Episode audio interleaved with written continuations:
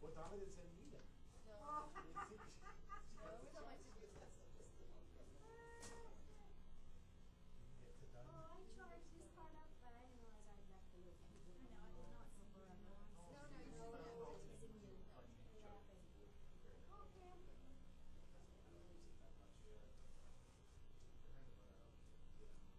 you're around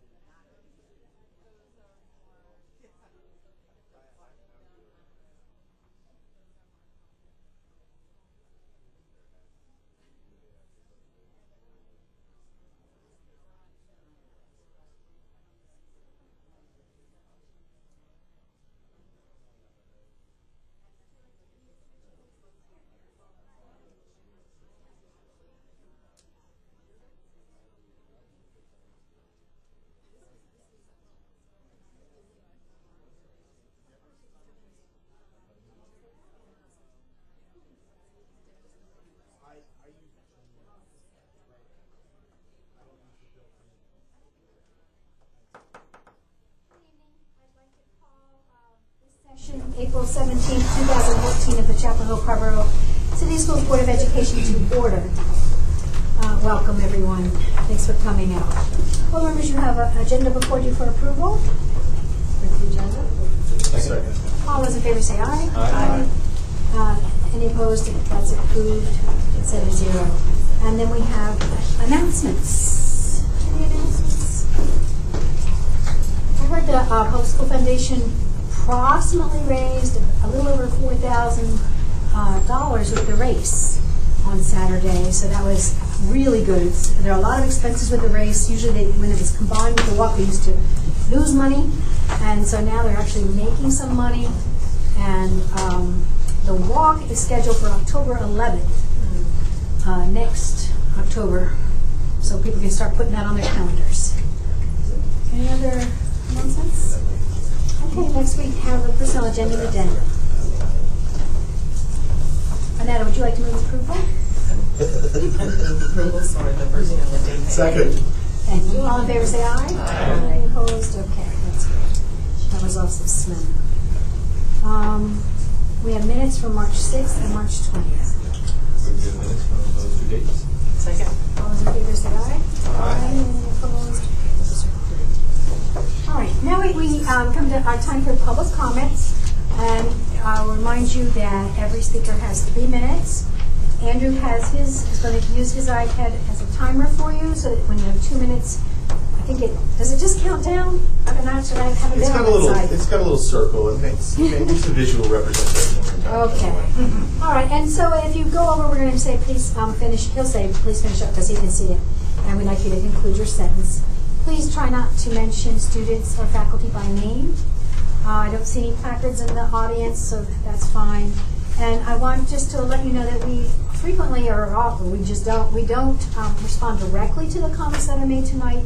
You know, they may be part of a later agenda item or, or later, later, or, but we're, we're hearing them and listening to them. Um, is there anyone here, I didn't see anybody signed up for their school improvement team, representing their school improvement team? Okay, please come forward and tell us your name, and you can go first.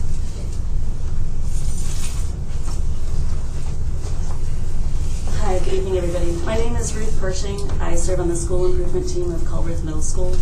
I'm also the parent of students who have attended um, Glenwood, uh, Smith, Chapel Hill High, and East Chapel Hill High, and I'm a former employee with the Chapel Hill Schools at McDougle Middle at um, uh, Phillips. And I currently work with gifted homeschoolers and with, um, especially with gifted students whose needs are not being currently met in their classroom setting and whose parents engage me to work with them. Um, I would like to speak just briefly about the gifted program um, that I have been, the, the gifted education that my own children and, and other children that I've been involved with have received as a result of the gifted program being quite strong in the schools that they've attended. And the fact that um, on the chopping block potentially is the amount of services that students in elementary and middle school will receive. Um, I currently coach the Science Olympiad team for Culbreth. We did really well, yay.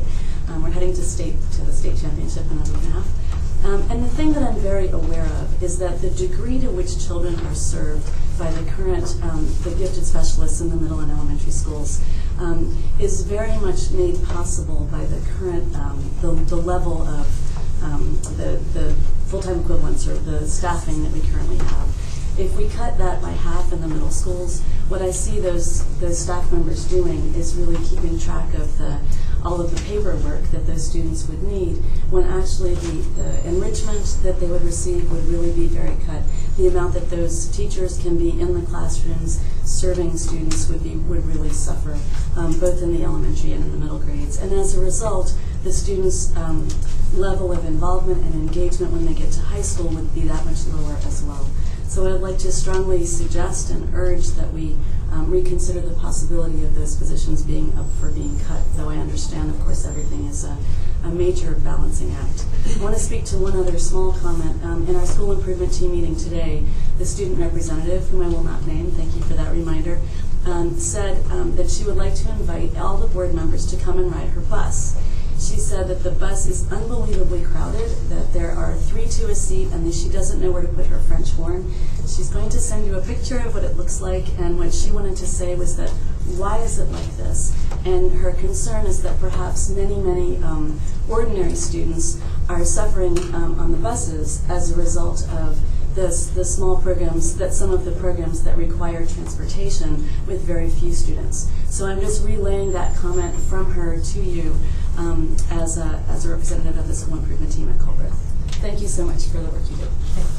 Now, and I probably, I didn't, I probably, were you speaking, had your SIT asked you to do that, or were you speaking personally, but you're a member of the SIT? It's really both. We talked as a group today about whether or not I would represent the SIT, and they all said, yes, please do. Okay, good, But I'm not, in fact, um, we didn't create a group of comments for me to bring, but we did discuss what it was that I would represent. Thank you. That Right, way, thank we're you. all clear. I was afraid I hadn't explained it well enough. Um, Anybody else here on behalf of their SIT? How about from their teacher organizations? We can move to that next. Here comes Mr. Hennessy. Okay. Good evening. Hi. Uh, to travel a bit, so I missed you for a couple weeks here, and so it's a little overdue.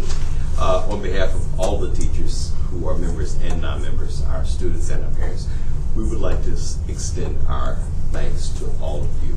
Um, your uh, your passing of that resolution was something that required uh, courage, and we truly appreciate the fact and realize that sometimes doing that right thing, just like us as teachers, is taking that risk and stepping a little outside the box.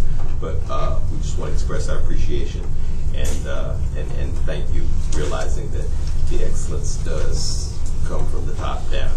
So for providing a great model for all of us, we thank you all.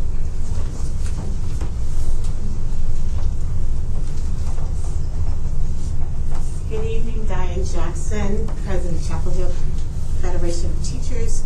And I'd like to echo Chuck's um, statements and recognize the courage that you take every day as you look at this budget. I will ask that you stand steadfast with your employees and your parents and support the classroom as the first priority. Thank you. All right.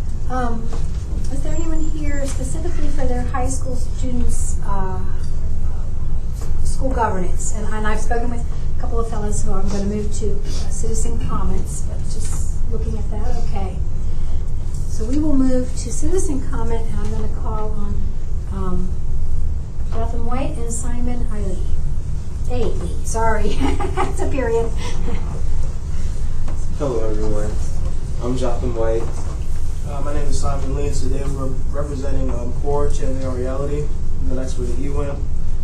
Um, we are a group that stands to end the school to prison pipeline. We look to close the achievement gap, and we like, would like to put an end to disciplinary practices that are disproportionate in the district. We use individual personal experiences that to motivate us to push against these injustices. To elaborate on some of the things he said, um, the school to prison pipeline is a systematic push of minority students out of the classroom and into the juvenile criminal justice system. The achievement gap is the gap between minority and majority students.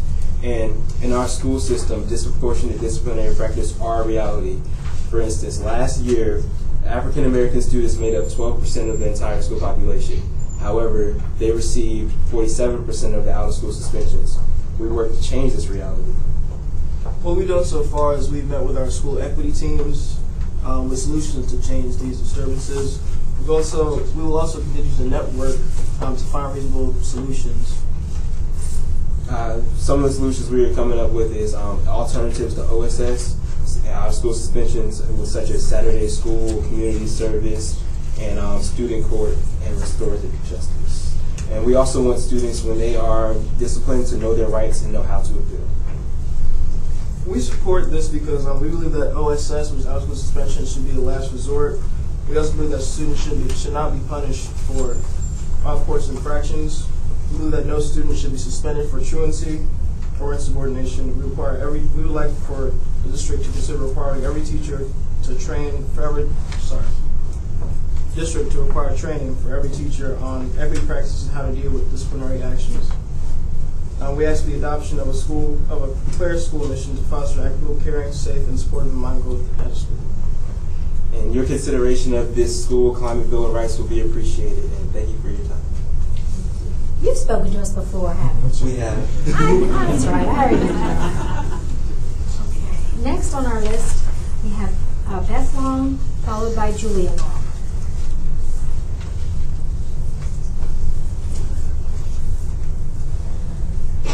Are they not here? Didn't make it? Okay.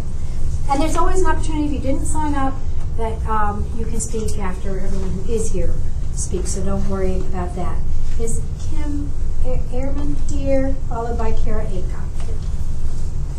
Thank you. I'm going to be speaking towards uh, gifted education, and I'm going to be reading a passage from Leslie Morgan and then a passage from myself.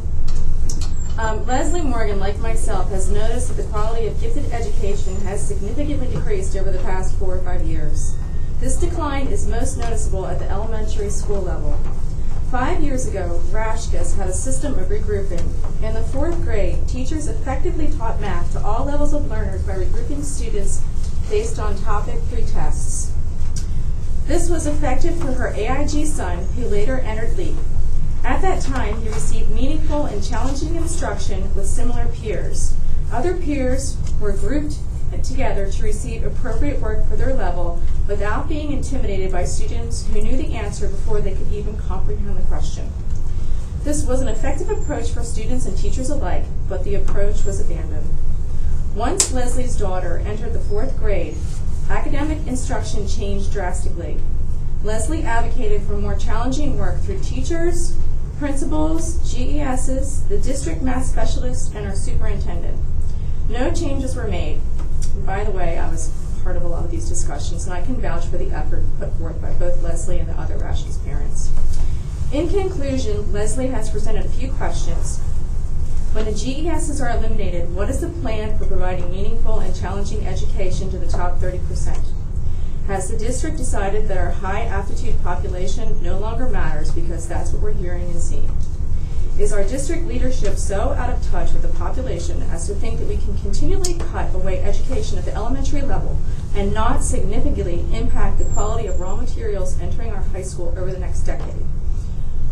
These targeted AIG cuts will ultimately bring down our district's ACT and SAT scores as well as university placement.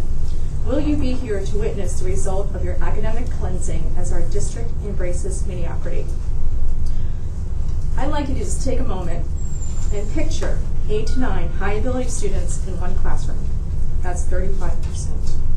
We have already demonstrated that high aptitude students do not receive the services we need. We have stressed that high ability students have legitimate needs that transcend demographics. We understand and agree that the Common Core does not address high aptitude needs. We have voiced that reducing the already dysfunctional program is against our district's mission and our long-term goals. We have agreed that AIG services are justifiable and necessary.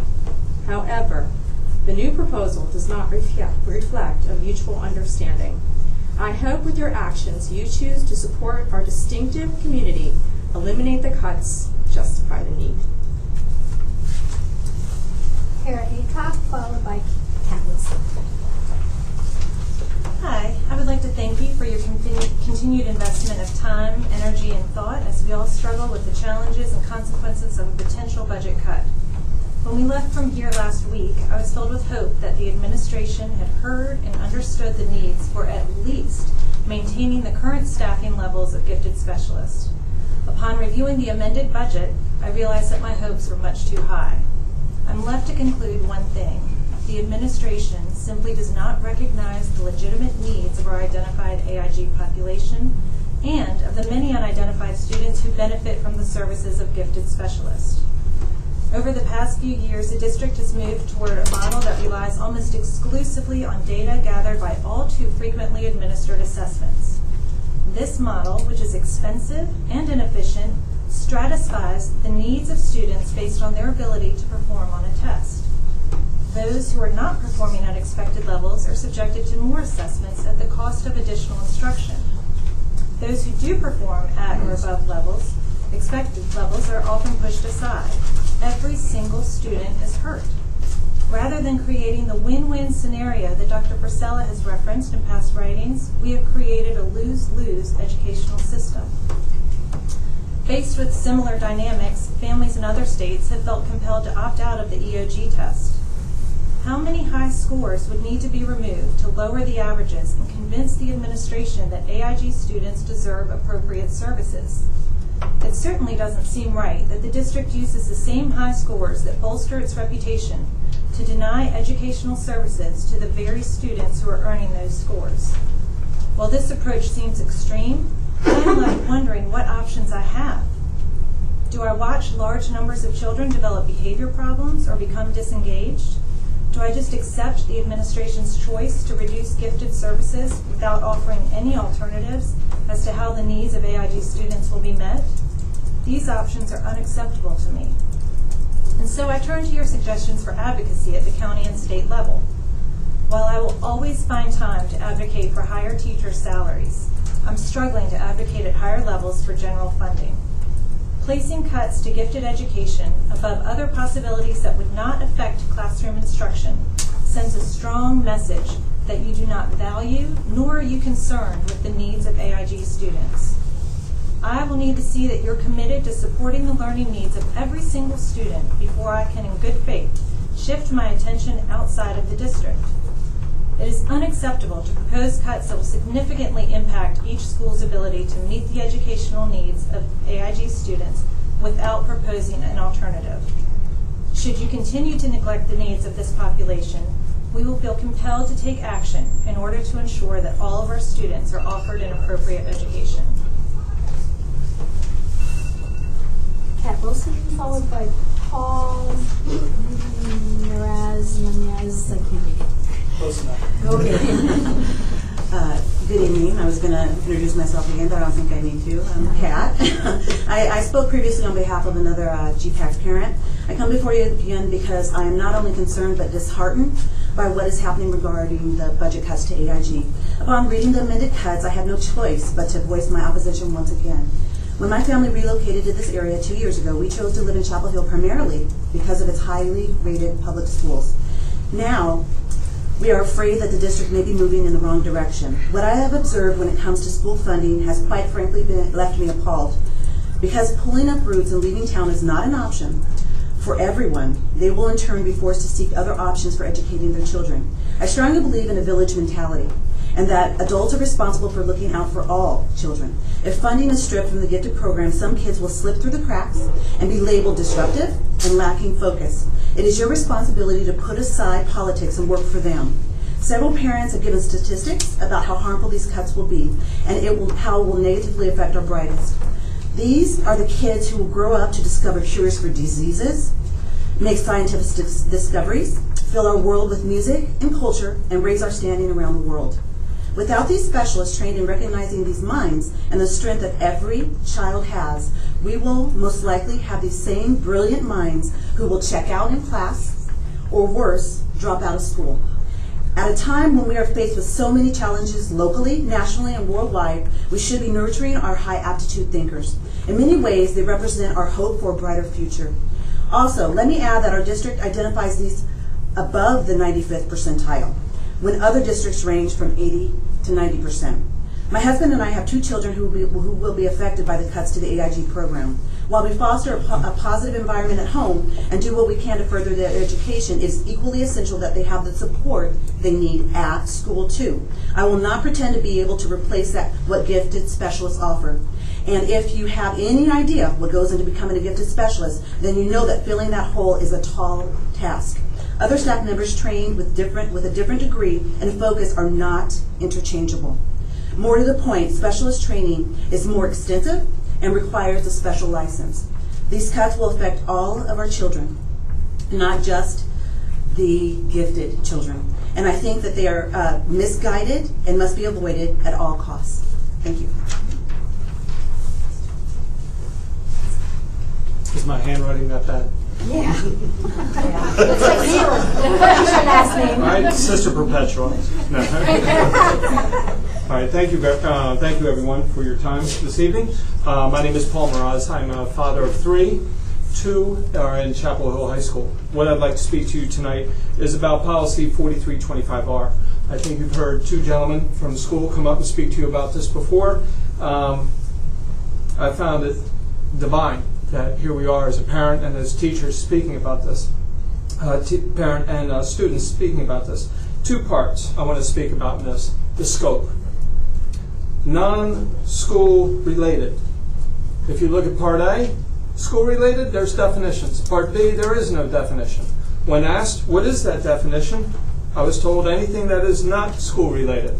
So basically, 365 days a year, 24 by 7, anywhere in the United States, this policy applies. That's how I read that. What gives you the authority? Your school district. Do you have drones in your budget? And that's what it's going to take. Second, afford the student due process. Let's read this due process. Get my note here. Due process. Here's the due process. Notify student and parent that the school is aware of the charge. Give student right to explain charge, complete and sign discipline form. Give student option to have parent present. Present student report to police department for corroboration. We're talking a legal matter here. All of a sudden, the student has to give his story to a vice principal who then corroborates with the police. You're interjecting yourself in a legal process between a citizen and the state and, and, and the legal process here. Again, what is your authority? It's not on the school premise. You are invoking your judgment before a judge. Who are you? Here's the result of such a process it's exile. You are exiling the students. You heard these two young men talk about inclusion, how to bring them into the school. Here's the result I heard Son, you can't go to any games and cheer on your teammates. You can't participate. He's not participating in the sport. That's another incident with the administration that happened earlier. You can't go to a game to cheer on your schoolmates. You can't go to the prom. You cannot participate in a volunteer action for your earth sciences class at Chapel Hill School to study stormwater management. You are exiled. You are outside this community. That's the result. So when these gentlemen talk about inclusion and bringing in, you're doing the very opposite.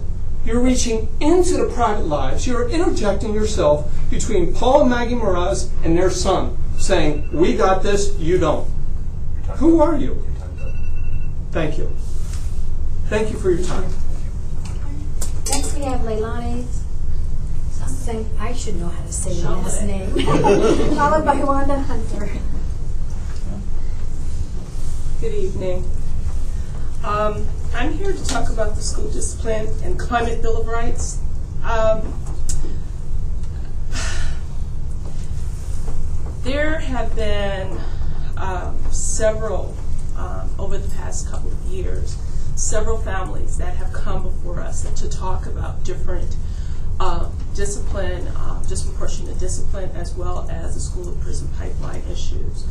And our bill is basically there so that we ask you to put in place a policy that, a discipline policy that helps children understand what the com- what um, your your expectations are, um, as well as we would like to put in place um, uh,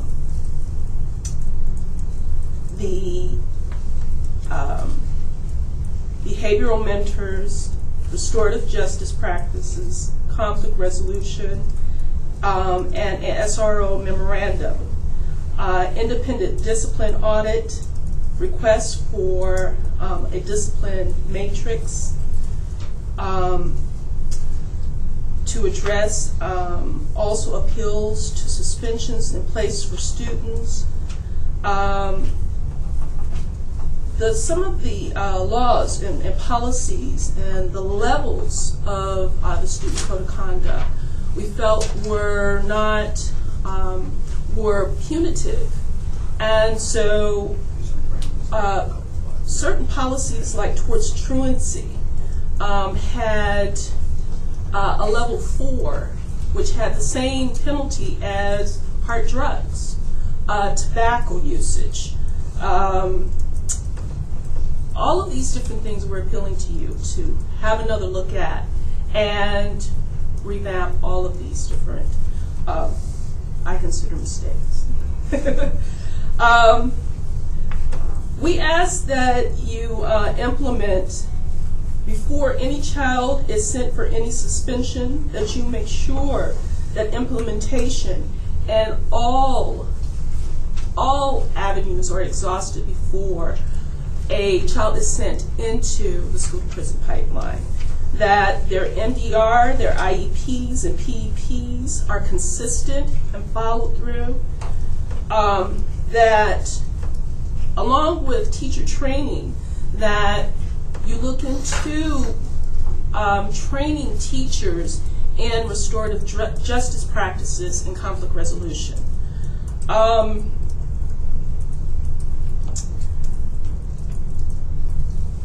in developing codes of conduct, um, So your time is done.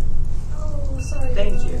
Get your And- email. And, uh, and, and please look through all of those. We'll have a number of different people speaking. Um, and thank you. So I'm here also to speak about the Climate Bill of Rights. My name is Wanda Hunter, and I've lived in this school district for my entire adult life. My children attended Carrboro, Glenwood, Estes Hills, Phillips, and Chapel Hill High School, and I now have two grandchildren attending McDougle Elementary, where my daughter is the chair of the school improvement team.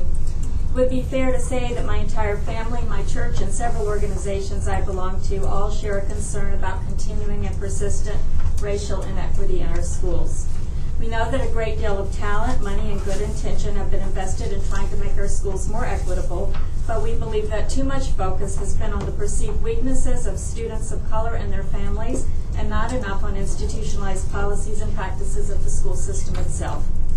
Many have embraced the structural and historical analysis of institutional racism presented in the racial equity workshops that so many teachers and the staff have found invaluable in its clarity. One important element of this analysis is the need to recognize that all of us who've grown up in the United States, a country that was racialized from its inception, have implicit, unconscious racial bias that is informing our attitudes, actions, and decision making all the time. This is true of police officers, judges, juries, doctors, bankers, employment and rental officers.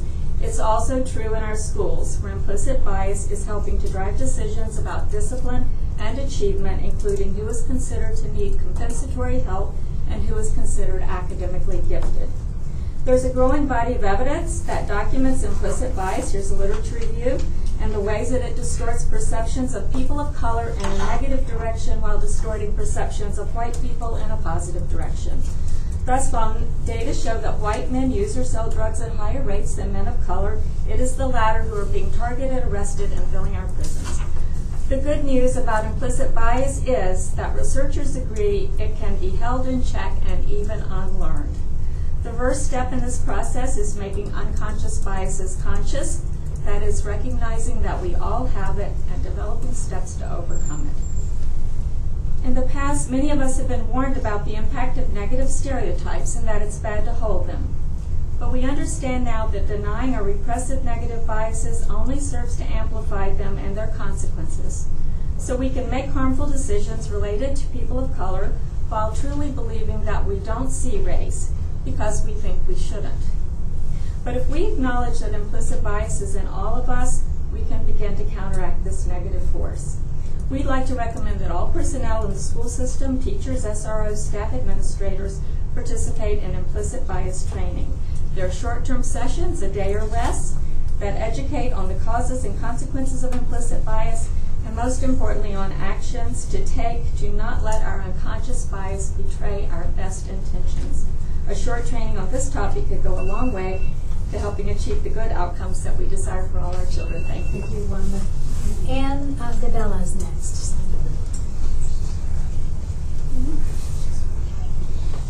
Hi, um, thank you for your time tonight.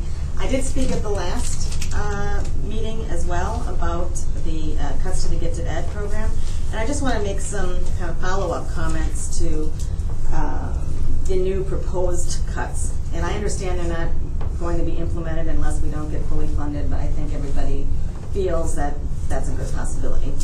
So, um, I, I felt really good when I left here. I felt like that um, that people were willing to hear what the what the teachers and what the parents had to say. And then I took a look at this new um, uh, Dr. Forcella's uh, cuts that he is considering if we do not get fully funded, and and I started reading about uh, that you looked at the feedback from the district and the the, um, the dialogue, and that most of the feedback said that um, they wanted to preserve teacher assistants and they wanted to preserve the gifted ed specialists. And that most of it also said that uh, they wanted to reduce Mandarin dual language, the LEAP, media assistants, secondary level, um, class size minimums, secretarial and clerical positions, and summer school.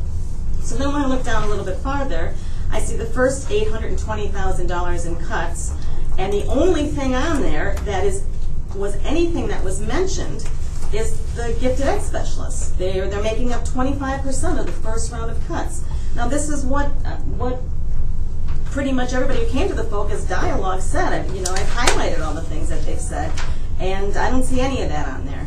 And to make matters worse, um, the second cut, the two million, the 2.2 million cuts, I don't see much on there either. But I'll tell you, the first thing I see is the rest of the gifted ed specialist cuts and the teaching assistants cut, and they make up almost 50% of the cuts that would be made in the second round.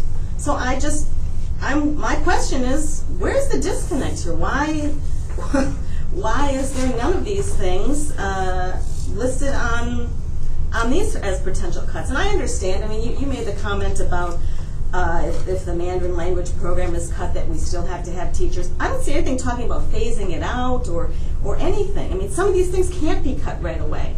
Why are they being phased out? Why are we not talking at least about that? That's my question. Thank you for your time. If anybody else from the public would like to speak, um, please come forward and state your name. Greg Beckman, I see you.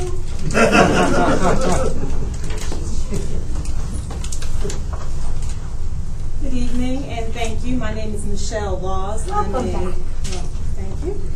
Proud member of the um, Chapel Hill Carrboro NAACP.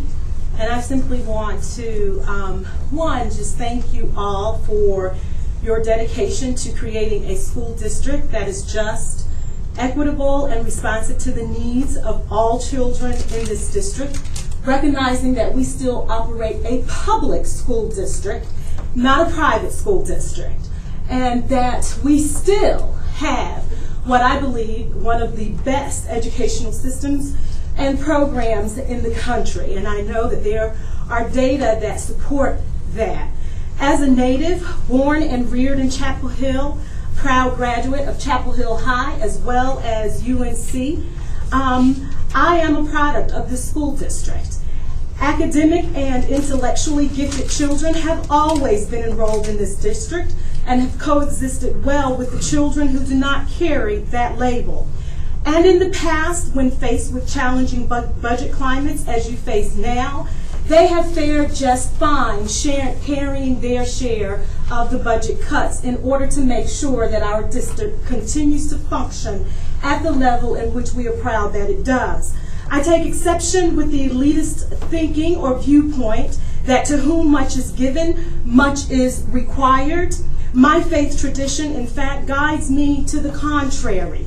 Those kids that are suffering in our district, that are lagging behind academically, is where I believe that your attention and many of our resources must be focused. At AIG kids, I applaud them. I was one. However, we know, as Malcolm Gladwell pointed out and supported by empirical data, they come to school oftentimes already to exceed and to do uh, exceptionally well and to become the doctors and the lawyers and the scientists that our previous speaker mentioned. I also want to add, however, that those students who don't have the supports of parents, who don't have the resources that many of the AIG students have, they too can become the doctors, the lawyers, and the scientists. Just ask the famous brain surgeon, Dr. Ben Carsons, who in his during his matriculation through his K through 12 school system was identified in fact as an, a, a child who needed special support, who was not AIG, who needed, who was in, included among those who at the time were um, identified as um, those that were, we would consider as slightly, we don't use this term anymore, mentally retarded. I encourage you to read his book, Gifted Hands. We also know, and I sat through and listened to a um, speaker who presented, who okay, who was a famous business leader who dropped out of school, who didn't do well. I support also your policies to make sure that kids stay in school and that we take more pay more attention to making sure that we provide adequate supports to those who have the least. Thank you, Michelle. I think you had signed up earlier, but you weren't, I weren't called your name, that's apologize, okay. missed my slot. So I this is that long. Come on I up. didn't anticipate the traffic on 15501. But I want to thank you first for all of your service um, to our district and our family. Um, but I'd like to talk to you today as um, a parent who has been in the district for 10 years um, with children all through from kindergarten through high school. And um, I really want to talk about what I see sort of as a disinvestment in the gifted students and the programs. And when we first came, um, our experience was very positive, but I have noticed over the 10 years a really a decrease in the services and um, the function that's that our family has experienced. And it, it, it goes from in elementary school when teachers would leave, it was very slow to hire and replace them, and there were many inconsistencies in the services. Um, and then in the middle school, um, you know, my the gifted program, um, there's not a lot of differentiation. I know that that is the district's plan is differentiation to meet a lot of um, there's such a large population. But in reality, I feel like differentiation places so much of the burden on the classroom teachers, and we all know that they're extremely overworked and overstressed right now. And to cut um, gifted services even more, I feel like would just be unfair to the classroom teacher. Um, so I want to sort of stress my support for continuing to support not only our gifted students, but our teachers who are classroom teachers and to help them meet the challenges of all of their students. Um, this district has such a good reputation, and so much of it is because we do challenge so many of our students, and I feel like if we continue to disinvest, that reputation is not sustainable, and um, we won't have that reputation, and I don't know if more people will send their children to private schools, but, um, but many come here for the public schools, and so I'd like to support our public schools. And um, I hope that you consider these comments in your sort of considerations um, when you think about disinvesting even further for our gifted students. Thanks. Julia? Hi, um, I'm Julia Long. I'm currently a student at East Chapel High School. And as a student enrolled in multiple honors classes and previously being a part of the gifted programs in elementary and middle school, I was surprised to hear that the board was considering cutting gifted education specialists. Um, engaging in these programs, especially in early grades, really shaped my educational experience and set me on track to take advanced courses in high school. In elementary school, I was lucky enough to be enrolled in the gifted program at my school with many other students in my grade. Not only did this program challenge my foundational math and reading skills, but it allowed me to apply those skills in real world situations. I specifically remember a project I did in fifth grade where the gifted education specialist asked our class what we would do if we had $1 million. Over the course of several weeks, my classmates and I designed plans for ways that we could use our million dollars to help the community by creating plans, researching supplies, and calculating and balancing our spending. I was always so invested and excited about the projects I did with my classmates in the gifted program, and it really changed the way I approached school and learning in general, that it was possible for school to be engaging and interesting. And as a 10-year-old, it's a pretty serious revelation. um, it, some may argue that uh, the same can be achieved in a normal classroom setting, And while I agree that plenty of teachers in our district are capable of creating interesting projects that challenge their students, it is difficult for one teacher to do it all. Gifted education teachers are essential for students because they provide a one-on-one interaction that is difficult to have in the current education climate, with teacher-to-student ratios blowing out of proportion.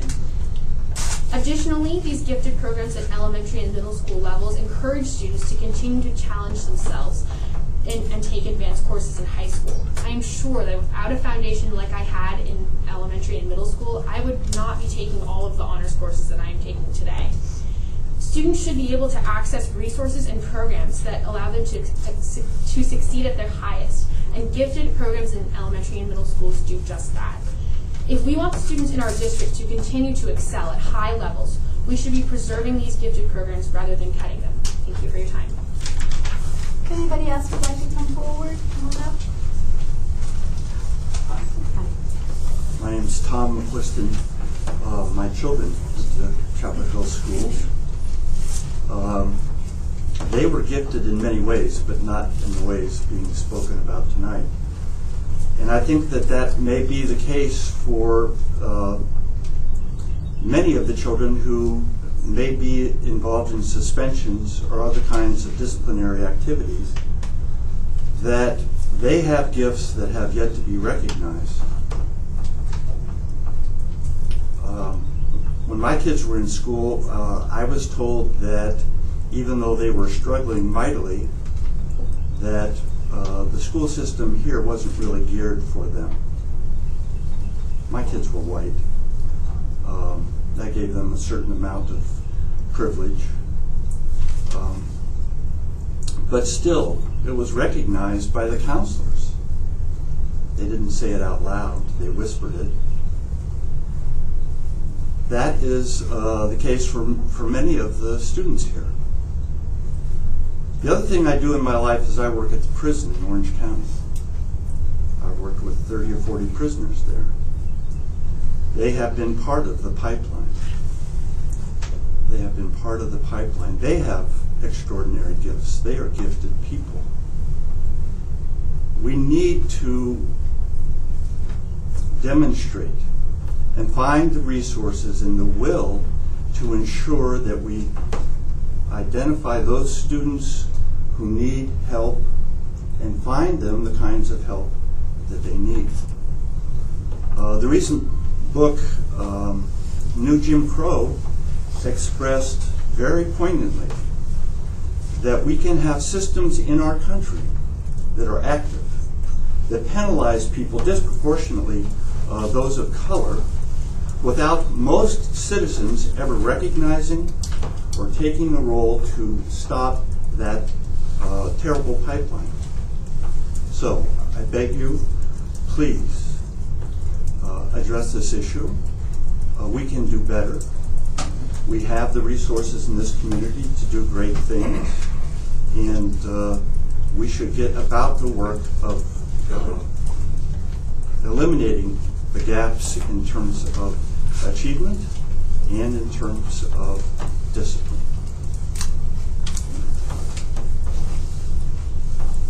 Yes, come forward, anybody else?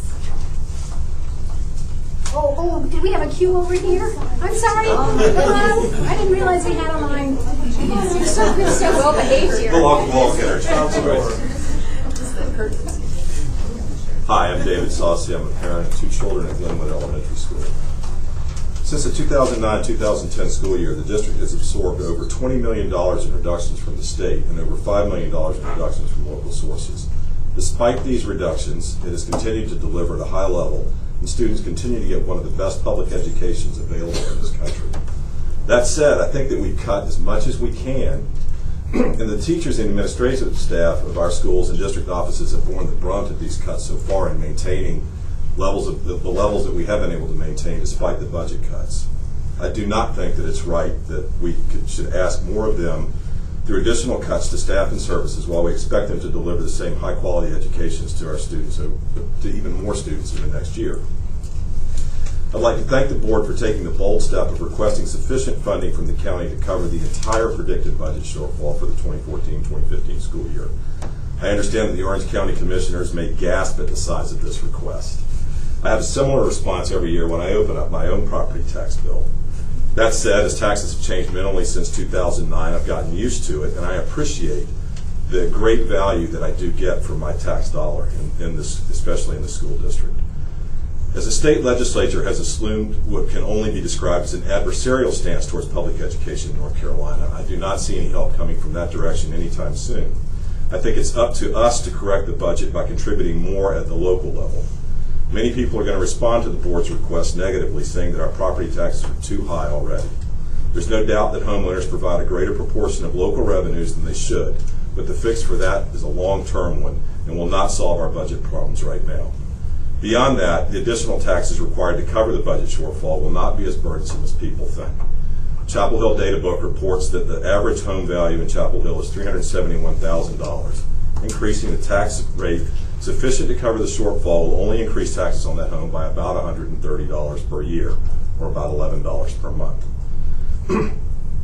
this increase is mitigated by the recent reductions in state income tax rates, such that if the family residing in that average house in, in Chapel Hill has an in, a taxable income of $30,000, they'll actually have slightly more money in their pocket at the end of the year, despite paying the increased property taxes.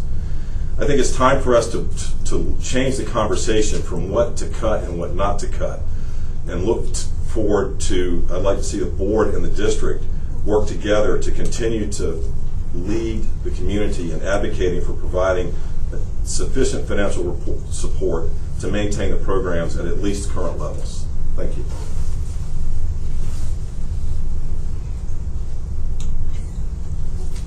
Hi. Hello. My name is Ignacio Jumas. I was a candidate for the Board of uh, Education. It's good to see some familiar faces here. I also want to speak about the School Discipline and Climate Bill of Rights. I had like a prepared statement, but I feel like to really get to the gist of the issue, it's better just to talk informally about it. After working with the group from the grassroots and the community leaders, I found that the issue is really twofold. One set of issues has to do with how we treat discipline as a, a, punitive action instead of bringing the students back into the school system, and this is leading to the whole school to prison pipeline issue. That in itself is one huge issue on how we treat discipline in our school district.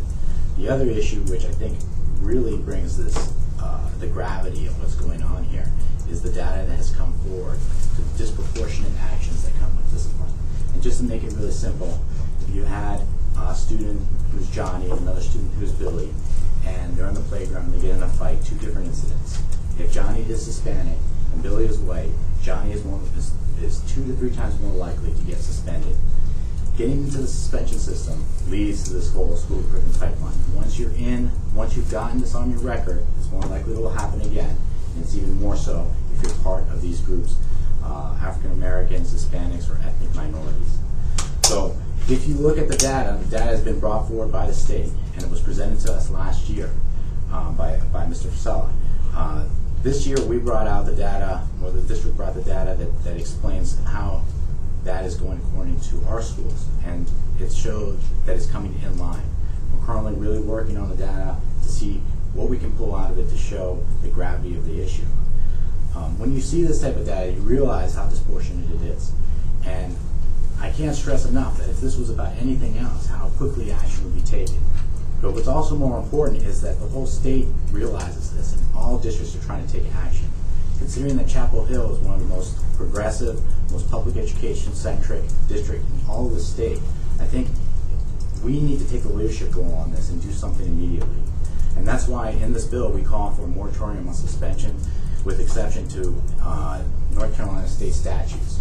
And I think that at first you may think that that's just too difficult to do, but if you really delve into it, no horrible thing is going to happen if we if we uh, do a moratorium on suspension right now. And I hope that we take in consideration consideration that action in order to uh, end the and equitable actions that are coming with discipline. Thank you.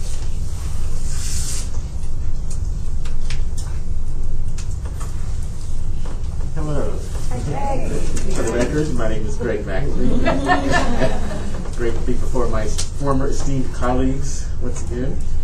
And I just wanted to uh, first uh, actually voice support for the approach you're taking the, for the budget, uh, the balanced approach you're taking uh, that minimize direct impact on student instruction and um, encourage you to maintain that uh, and to specifically to maintain support for those resources that benefit the most, particularly resources such as teachers' assistants uh, that uh, that offer the, the most impact for the most students, and particularly those who are fragile and, and struggling, which, uh, which we all recognize as one of our priorities. And I'd also like to uh, recognize that the board and staff have previously voiced support for uh, improving student discipline uh, measures and would like to request that we follow up on some of the previous commitments that were made.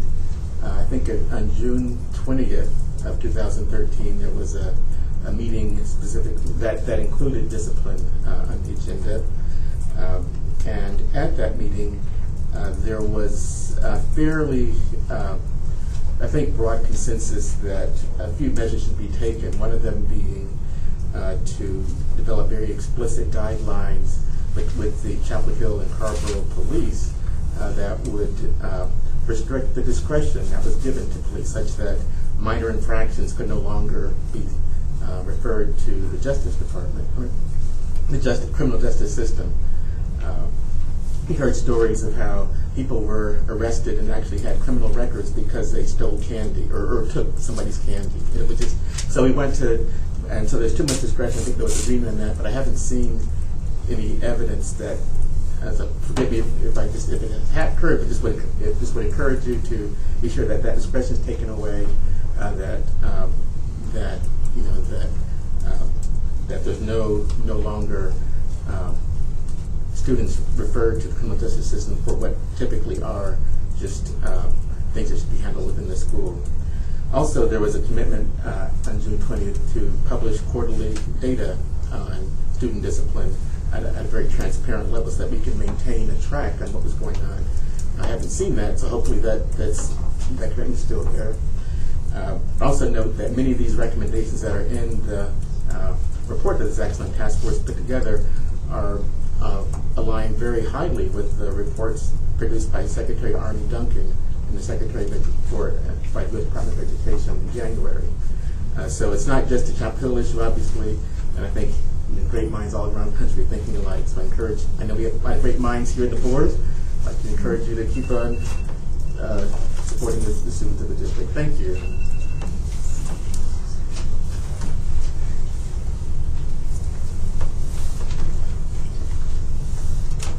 to be fair wouldn't work and I wanted to bring copies of my report and then just now um, it did work. So um, you can email it to us later. I will. Okay. Um, respected members of the board and Superintendent Dr. Forcella, I'm here to speak to you as a concerned parent and as a child mental health professional to voice my opposition to the proposed cuts to gifted education program at Chapel Hill Carrboro. In my professional work, I serve children and very proudly um, serve children and adolescents with special needs to help them thrive socially, emotionally, and behaviorally. Today I'm here to advocate for a subgroup of children who are at risk because of their accelerated rate of learning, pace of learning. Their intense and driven nature to learn and excel puts them at a disadvantage in our public school systems. In the last 20 years, rates of attention deficit hyperactivity disorder, ADHD, have tripled and are on the rise. There are currently more than 6 million children in the United States diagnosed with ADHD. Of these, many are in fact gifted and talented children. I'm going to use the term gifted, high ability, um, high um, achievers interchangeably, and um, it's a very broad category. It is um, on a spectrum, as many childhood um, and the um, clinical diagnoses are, um, who have and are being misdiagnosed. Although high ability children generally do well, they may show behaviors that mimic ADHD, a neurodevelopmental disorder characterized by executive dysfunction. They may present as hyperactive, because they may ask many questions and are so excited about learning. Or they may be inattentive because the learning environment is not challenging enough to sustain their attention. What concerns me as a child psychologist is that many of these brightest and most creative minds um, sorry, kind of lost my, um, is that many of these brightest and most creative minds are not only going unrecognized, but they are also given diagnoses that indicate pathology.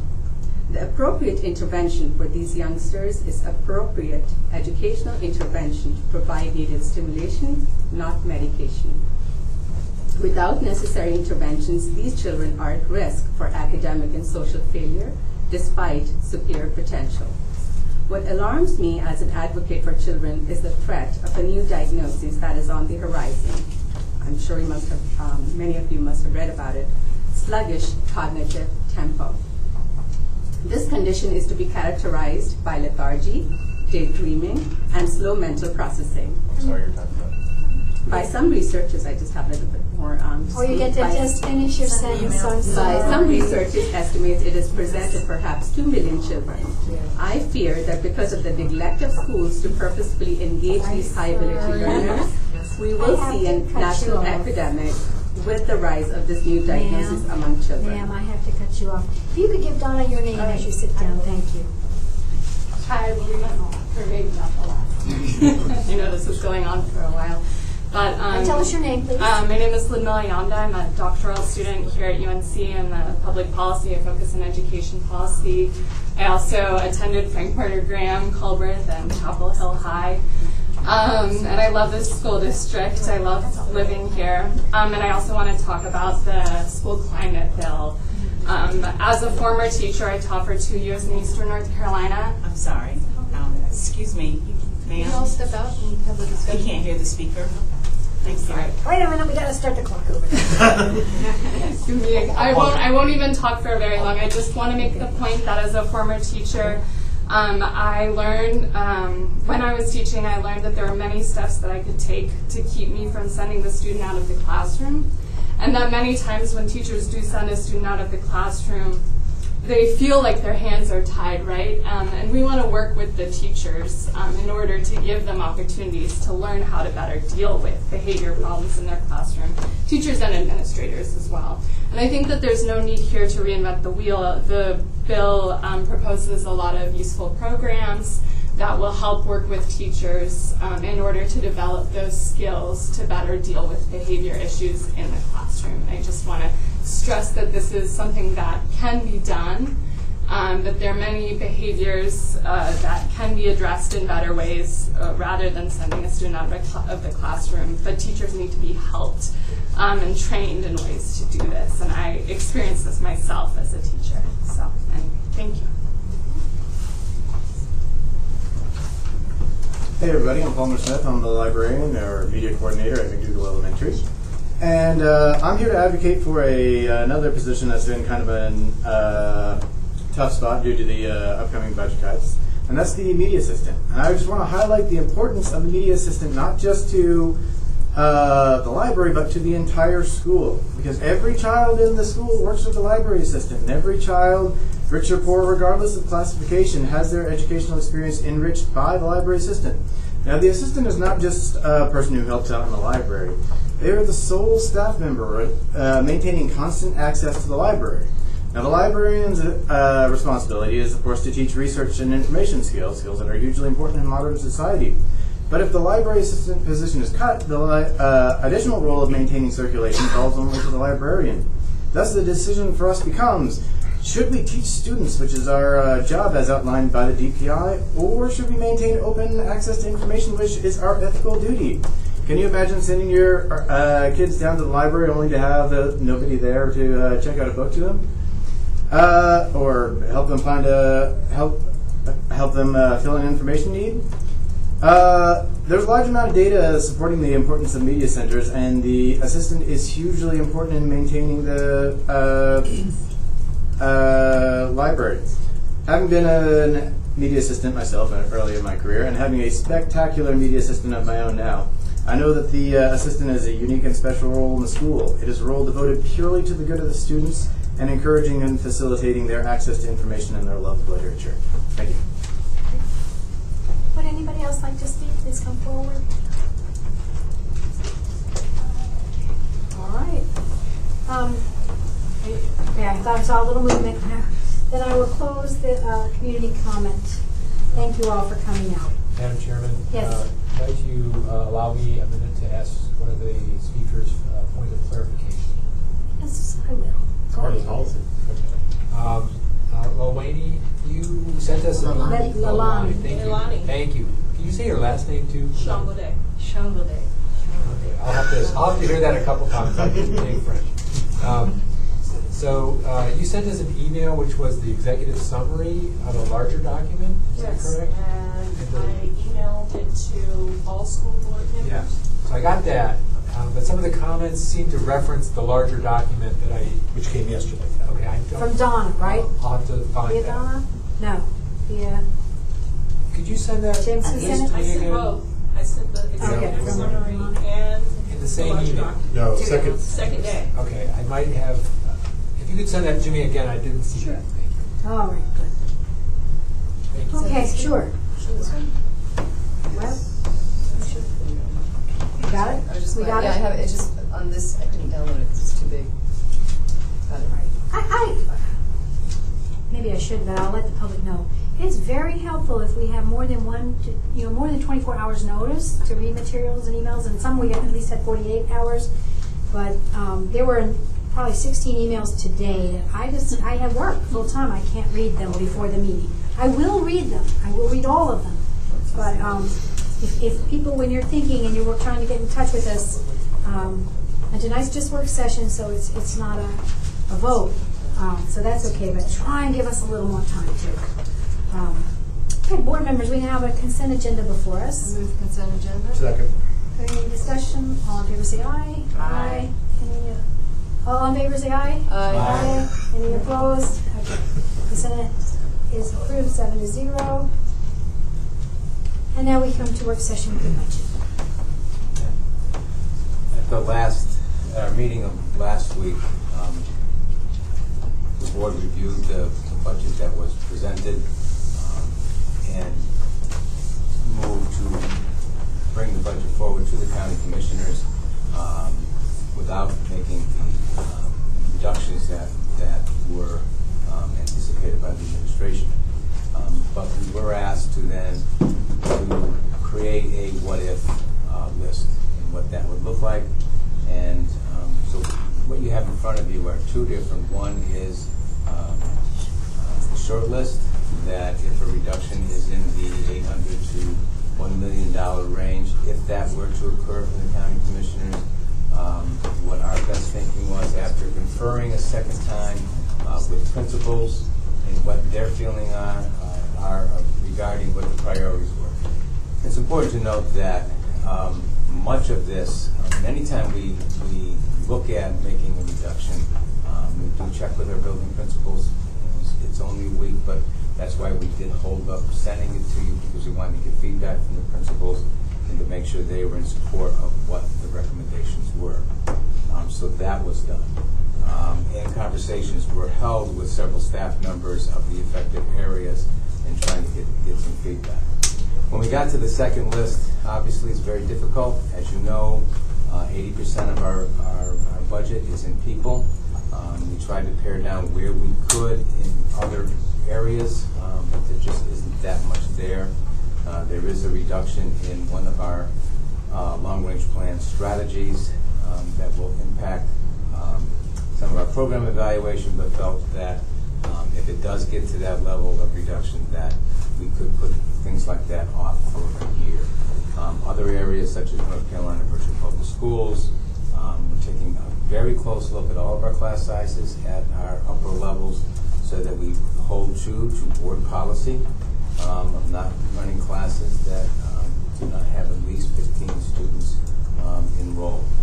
Um, So we'll answer any questions. Um, Mr. LoFrese, Dr. LoFrese, um, will um, assist if Dr. Parley with any questions you might have about any of the suggestions which may or may not come to fruition. Dr. Forcella, could I just add a couple other comments just for information for the board and for the public that's here? Uh, there, uh, we attached some additional resources for uh, the board as well as the public just to, to have uh, accessible this evening in conjunction with the budget.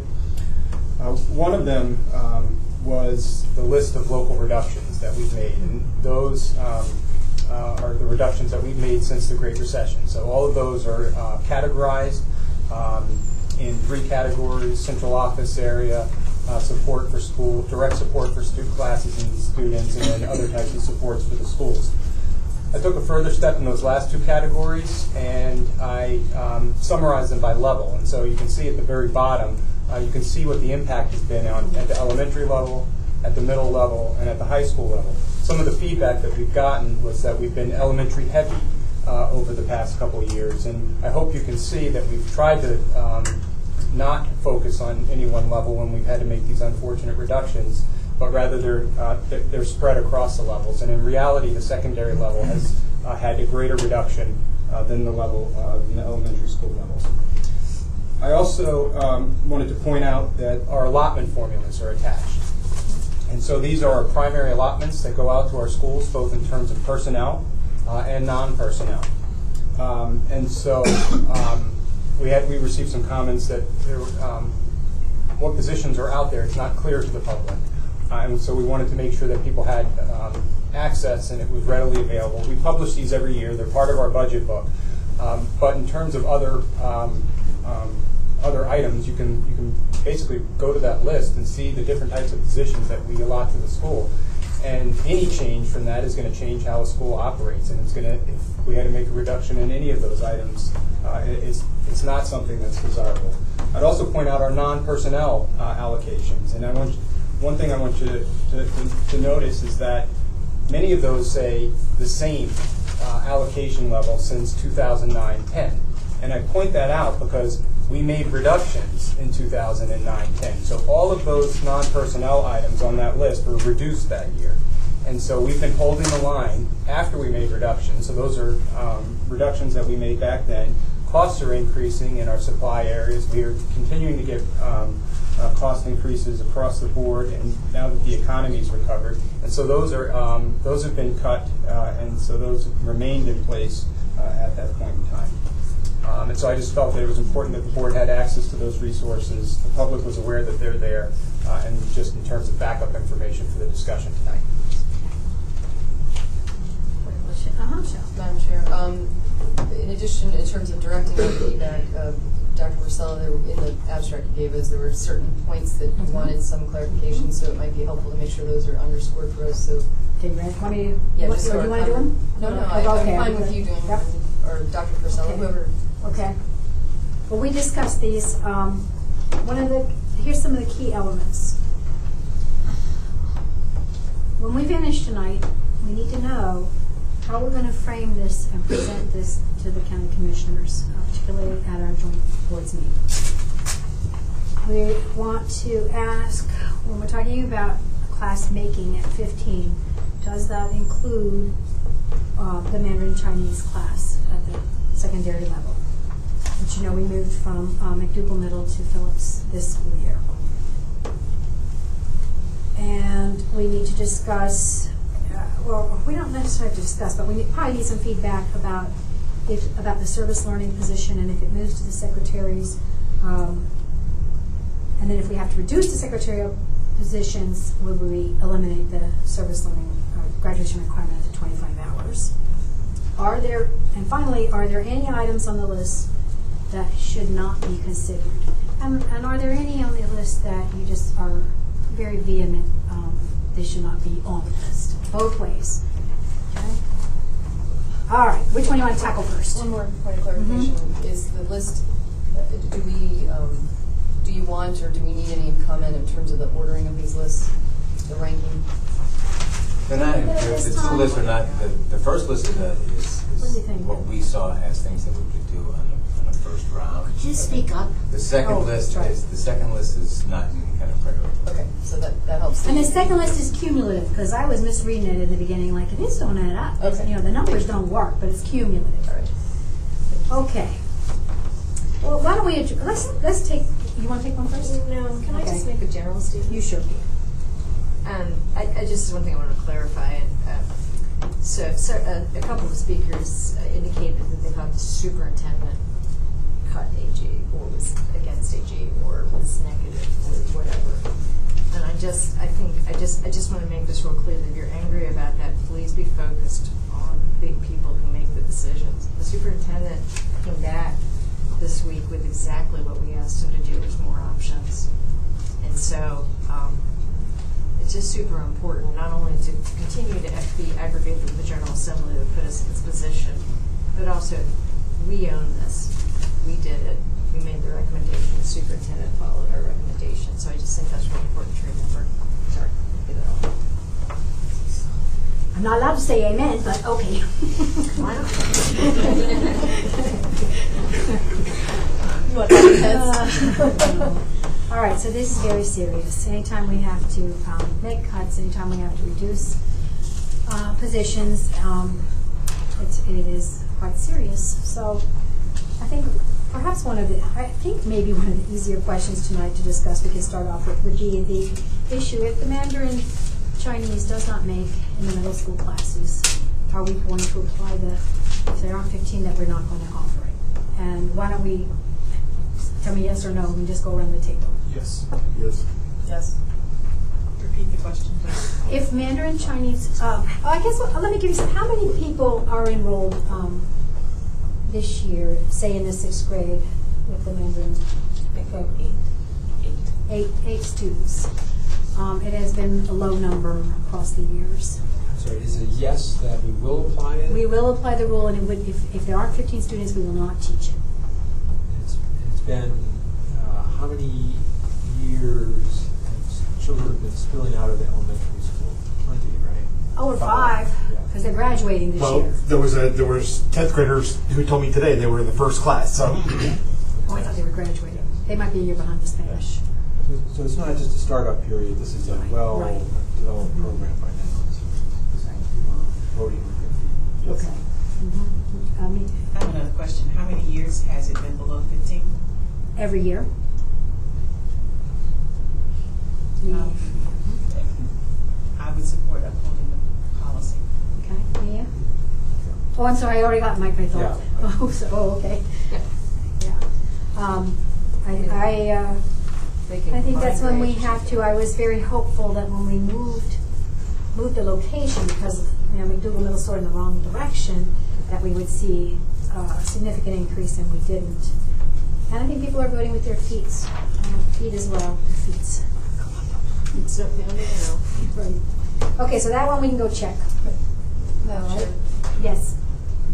Ms. Burrows had, was saying something under her breath, I just wanted to I make sure didn't she hear. had a chance. Oh, just to if there was a way, articulate. to, you know, if they combine, you know, there may be a multi-level thing they could do, because we ought to do with foreign language, but assuming they can't get the. part of the middle school schedule. And if we continue the program as there, you know, if, when there are two classes, then maybe one year it will make. And that's a, an if there too. We have direction on that one. Okay. Kim's a- Yes. that's a little odder because it's not a straight sign up, right? I mean, there's a sort of a transfer involved, right? I mean, not all those kids are zoned Phillips, That's right. right? So But it's not a transfer, they automatically can enroll. How does the enrollment? yeah, that's is what, that that, your that, that's question? what How I'm, does I'm asking. How do we know enrollment work? I whether mean, it we makes have or them not? enrolled for it. We, we have them enrolled at the school, so in essence, um, they're um, assigned to that, assigned to that school. Oh, okay, so it's, it's an automatic, they, they actually opt out of it? Um, well, no, uh, initially, following it then? well, I'm sorry, um, there is a, um, sign-up letter at the end of Okay. fifth grade where we, uh, check to see, uh, if they're gonna participate in, in the middle school level, and then once they, uh, if they sign on and say yes, then uh, they're assigned, uh, in this case, this year was uh, Phillips, so they were assigned to go to Phillips. Okay, and I need, I guess we also need to make sure, and would this apply to seventh and, rising seventh and rising eighth graders as well?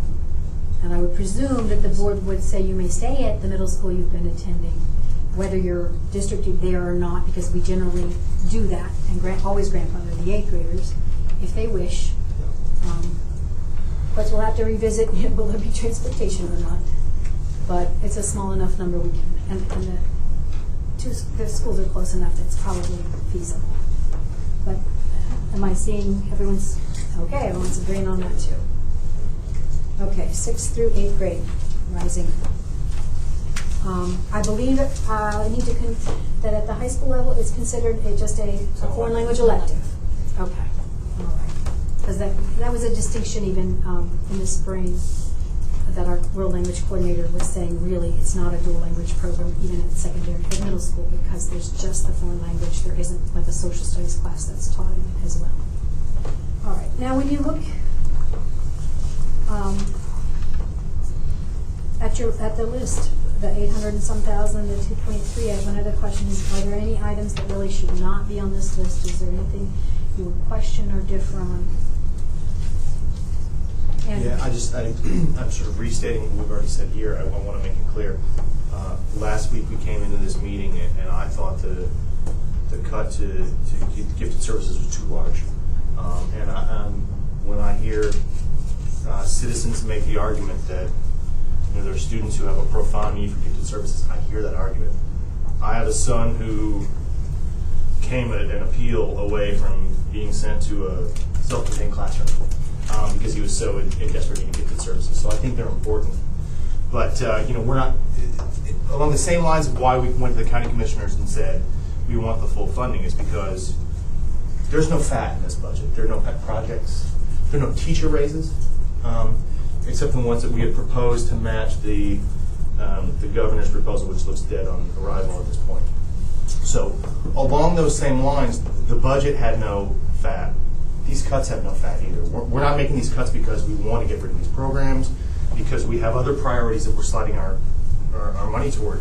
We're making them because we have to. Um, and so I, I understand from the perspective of a, of a supporter of gifted services that they wanted to see no cut. Um, I suppose from, from my perspective, it's easy to say you should be happy that you saw it reduce, but that's that's our reality. Um, I'm happy that we made the changes to uh, this first round of cuts. So I'm, I'm comfortable with this this list. Mike? Um, I have a question about the uh, significance of the class size minimums at the secondary level. Is, is that still 15, which was already planned, or is this? No, it's by board, by board policy. Okay, so this. So Which this I thought would- we said wasn't done. Say that again. Thought we Right, said- well, by- in the vote, it was by vote. It was by vote, so there was, that you have to have fifteen in the class to, for the class to make, so that's what we're following. Right, so And this- we feel that, that, um, we can do a better job with that. Okay, so but, so this change would have happened anyways if the board had continued with that. It's something we should be doing Yes. anyway. Yeah, okay, yeah, okay, thank you. Andrew has his hand up again? No, I thought you did.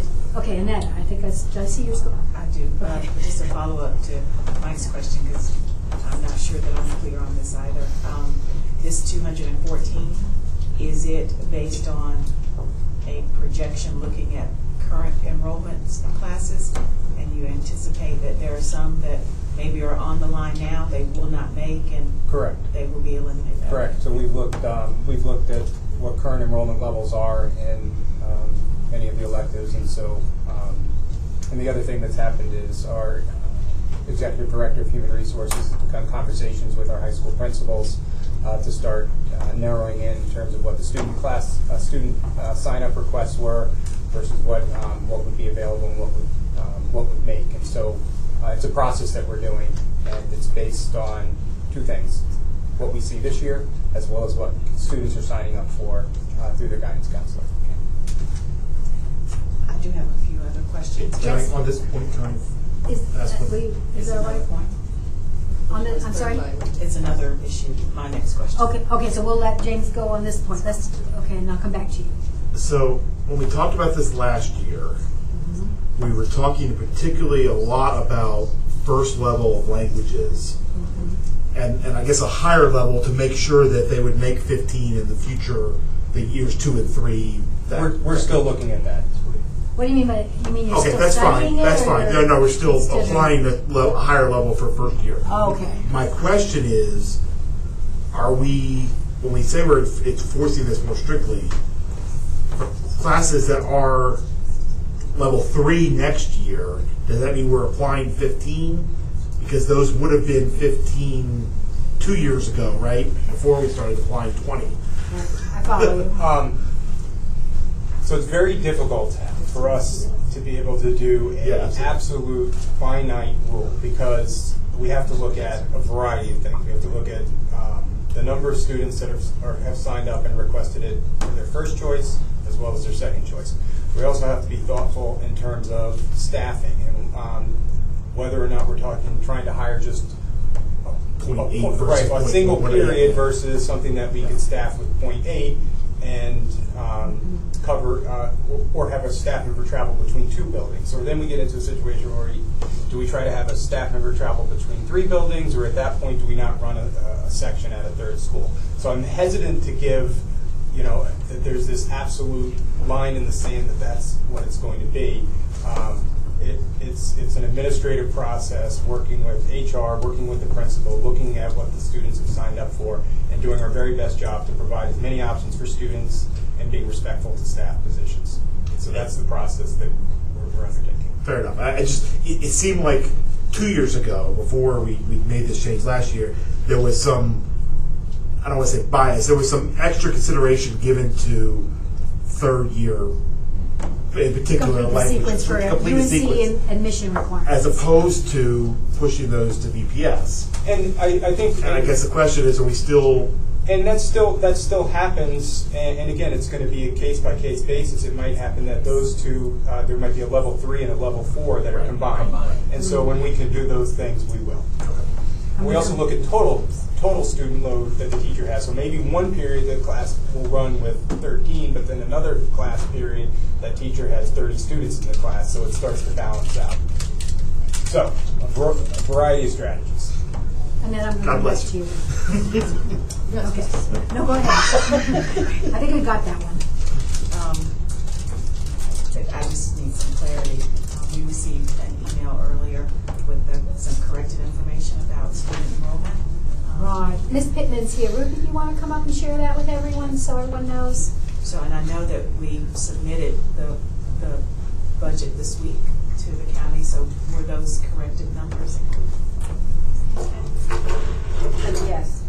I had to make a correction on the projection. I had a formula error, which I detected when I was trying to balance the documents. Wait, everybody has to speak up. To go to the county. So instead of hundred and nineteen projected enrollment students growth for next year, we have ninety-seven.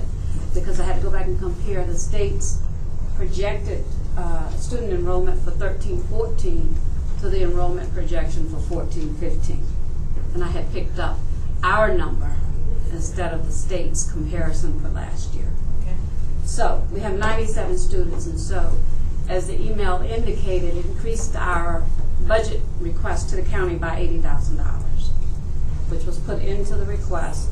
So the total request was $3,868,477 uh, going to the county. Thank you. Other questions for Ruby while she's right here, whether it's on this issue or whatever budget issue? Annetta, you have one more? Well, let Go me, ahead. let me find it. I'm trying to be techie. Okay, I'll let, I'll let Quick- Cheryl and then quickly there's- follow One of the up. questions I was gonna ask is, can we, because we're going paperless, get a, a final copy of what you submitted? You will get this total electronically. This is the budget book we delivered to the county. You will get your electronic copy. I have a PDF I've already sent to Donna, but I'm trying to get you a better quality. So we'll get that, and then that'll be posted on the website mm-hmm. so that the public can see that too? Awesome. Go ahead, Thanks, Ruby.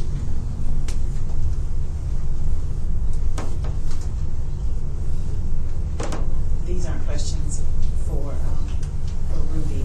Go ahead. But, um, I'm looking at the allotment formula for thirteen, fourteen, so, you know, Todd, you, there was some kind of historical data that you provided for us. And, um, it's just for my better understanding. Um, one is with the department chair. There's, um, no additional planning period, but there is a stipend. And I wondered why for, um, it says oh eight, oh nine. I didn't know if, if that's a year and. It is a year, and so What, what this- is it referencing? It just represents what that amount was uh, and a change that we must have made in that year, and so. We took away the planning period. Right, so um, that would have been a change that occurred, and so this document has a little bit of history in it, just in terms of information Okay. uh, Alrighty. from a historical perspective. And that would have been the change, or was there at that time a reduction in the stipend as well? I don't Okay, recall. but that's what that, that, those numbers are referencing, right? Right. The year that So something some- happened. Something, Okay. something changed. Sure. That's the reality. So the, the box below it that talks about the academy leaders, Yes. um, I was just curious, um, why That- there's a distinction between the finance academy and the other thematic, because it's the same amount, the stipend amount is the same? I don't, I don't have an answer for that, other than, uh, I don't have an answer for that. Alrighty, third question. I see um, a line item called small classes. Um, I'm not sure what that is. So that was, that's an additional allotment uh, that is provided to the high schools uh, to provide smaller class sizes, uh, especially uh, at the, um, um, in math, as well as um, the standard level courses. Okay. And so um, um, there's a desire at some point to, well, there's always a desire to lower class sizes, but uh, there was an intentional budget uh, allocation made for that purpose. Okay. And that's at the discretion of the principals? Correct. Okay, To, and it's to, okay, thank you. Just to uh, clarify further, so that gets back to our original resolution when we talked about making sure that the standard classes are smaller and manageable so that the students that are in those classes or kids that are in classes where they're needing additional resources, they're not overwhelmed in terms of. Correct. That's, that's exactly the purpose of that. Thank you. One more follow-up. Mm-hmm. So you mentioned as an example, math, as, that could be one of these two additional, or two, the small classes. But further up, You're right, math there, is, there's already has a smaller there's- ratio. There is a, there is a, um, you're right, there's a special allocation for math. Okay, alrighty, thank you. Okay, who else has any questions, comments? Okay, I, I'll go. Um, I, I think the board needs to just, well, maybe, maybe not, it's just me. Um, I remember when we went from a service learning coordinator at each high school to one, and being concerned. And part of the compromise, we went from a graduation requirement of 50, uh, 50 hours to 25. Um, I've always opposed, I've never opposed service learning. I've always opposed service learning as we do it. But the Supreme Court says it's perfectly legal. Um, and so it was a compromise. I think it has been very well done. I I'm made surprisingly so that it's been well done with one person. And um, it, I'm worried that if it goes to to uh, secretaries, say it's three secretaries at three high schools, or four secretaries at four high schools, one being smaller. Even last week, we had a, you know, we have, a, that person has to interpret the rules. Uh, does vacation Bible school count? No, it does not. And they have to defend those rules, and they have to, maybe it was two weeks ago, you were covering for me. Um, uh, and so, yeah. And, and I can see that it's better if it's this one person. And, and we're not supposed to always say, oh, it's because that person's better. You know, it should be the position. So I'm kind of torn there too. But I, I do think uh, if we I would either keep it and keep that one person or abolish it all and not even think about giving it out to four different secretaries to handle. Um, but you're the superintendent, and so No, and I guess, I I think we still have to look at both of these as works in progress, because we don't know what the number, if there is going to be a number, so I think it's good to have this dialogue, but none of this at this point is, is cast in stone in any way. But your feedback is, is, is important. Well, does anybody else have any thoughts? Because if I'm just out there, I, I'll just be quiet if I'm uh, out there on that one. Joe? I would want to defer to the superintendent's analysis of the need and be mindful that if it's not going to work, you're not going to suggest we keep it with the secretaries doing it, that you would abandon it if that ended up being your recommendation when we get to the absolute brass tacks of it. Seeing some nodding heads. I I would just agree with your comments that I think it actually has worked better having one coordinator as opposed to having three coordinators. Um, and, and that you're right that if um, the coordinator has to go away for budgetary reasons, that the requirement probably also should go away. Would be my opinion, but again. No, and that's why we put in that, Right. if then we have to go that much further, and the secretarial duties are, they couldn't handle that, that work. Okay, so So And that's one of those things we might, I don't think we spent a, uh, we, we could spend some more time. time on. Right. Okay. And we're not, we're not prioritizing things No, here, but on the no. first list, I agree that I think that's at least one thing that is, That's what's jumped out at me. is, is So, I think Annetta had another thing, then I can go with my questions or. Okay, sorry, Annetta. It's okay. Um, when I looked at that, or when I looked at any of these things, um, my, my first thought is always around purpose and intent. Um, and while, you know, there there have been challenges in terms of implementation, but there was a purpose and intent to service learning for high school students. Um, and mind you, it was made into a requirement, um, but I think for the most part, many students have gotten a lot out of it. And um, the, the, the requirement of having, of having to do it, you know, if, if done well, really provides a wonderful learning opportunity and, and some maturation for the students um, as they go through this process. Um, you know, with that said, I guess, you know, um, the, the need to make these cuts certainly is, and the recommendation to do that should come from the, from the superintendent. But I think we also have to consider um, what might be coming down the pipeline. At one point, the legislature was dictating that students be required to do some type of capstone project. Um, and we kind of tussled with that, service learning versus capstone, and and and and for the most part, many of it, many of much of the service learning for students does become some type of project, um, summative type of project. So I think that's something that has to be considered if we're going to be mandated to do something. It, I don't know the status of it. Ken, have you heard anything about? Um, it they're probably totally it's probably the last thing they're thinking about right now. I have to. But, um, you know, we may, I mean, if it gets eliminated, we may have to revisit it because we will have to probably create some type of coordinating type of position if we, if it comes back online that our seniors have to do a capstone project. So And I, so that's, fortunately, at this point, it's not on. it's not on the not- radar Not on the radar. in Raleigh. Yeah, It's on. It's So- died so far. Who knows? But, you know. You never know. um, many of our neighboring value districts, you know, do this, and um, it's been, um, I, I see the value in it, and kind of bringing it all together, and, and having having students demonstrate how they were able to pull it all together in the four years, or at the end of the four years. But it does have to be done well and provide some type of meaning for the student, because it's really not about the little checks and what we get out of it, you know, as a teacher or or or whomever, but it's what the student gets out of it at the end. Um, and the you know how we evaluate students is supposed to be based on nowadays how they can pull it all together. Um, so, and, and that's part of the essence of what Common Core is, is really thinking through something and getting to an endpoint and seeing how it all comes together. So, if we eliminate that, is there another way by which students are getting that experience in the classroom? But they don't get it in the classroom now, uh, as far as services. Are, are, are teachers, are there, But are they there certainly courses get that, project-based that provide learning. more project-based learning? 'Cause Um, Dr. Parvey, I would. s- That's, that's the essence Yes. of capstone, but service learning for us has not always been about capstone. Oh, no, it's never been. Has Right. never been. So, Yeah. you know, Yeah.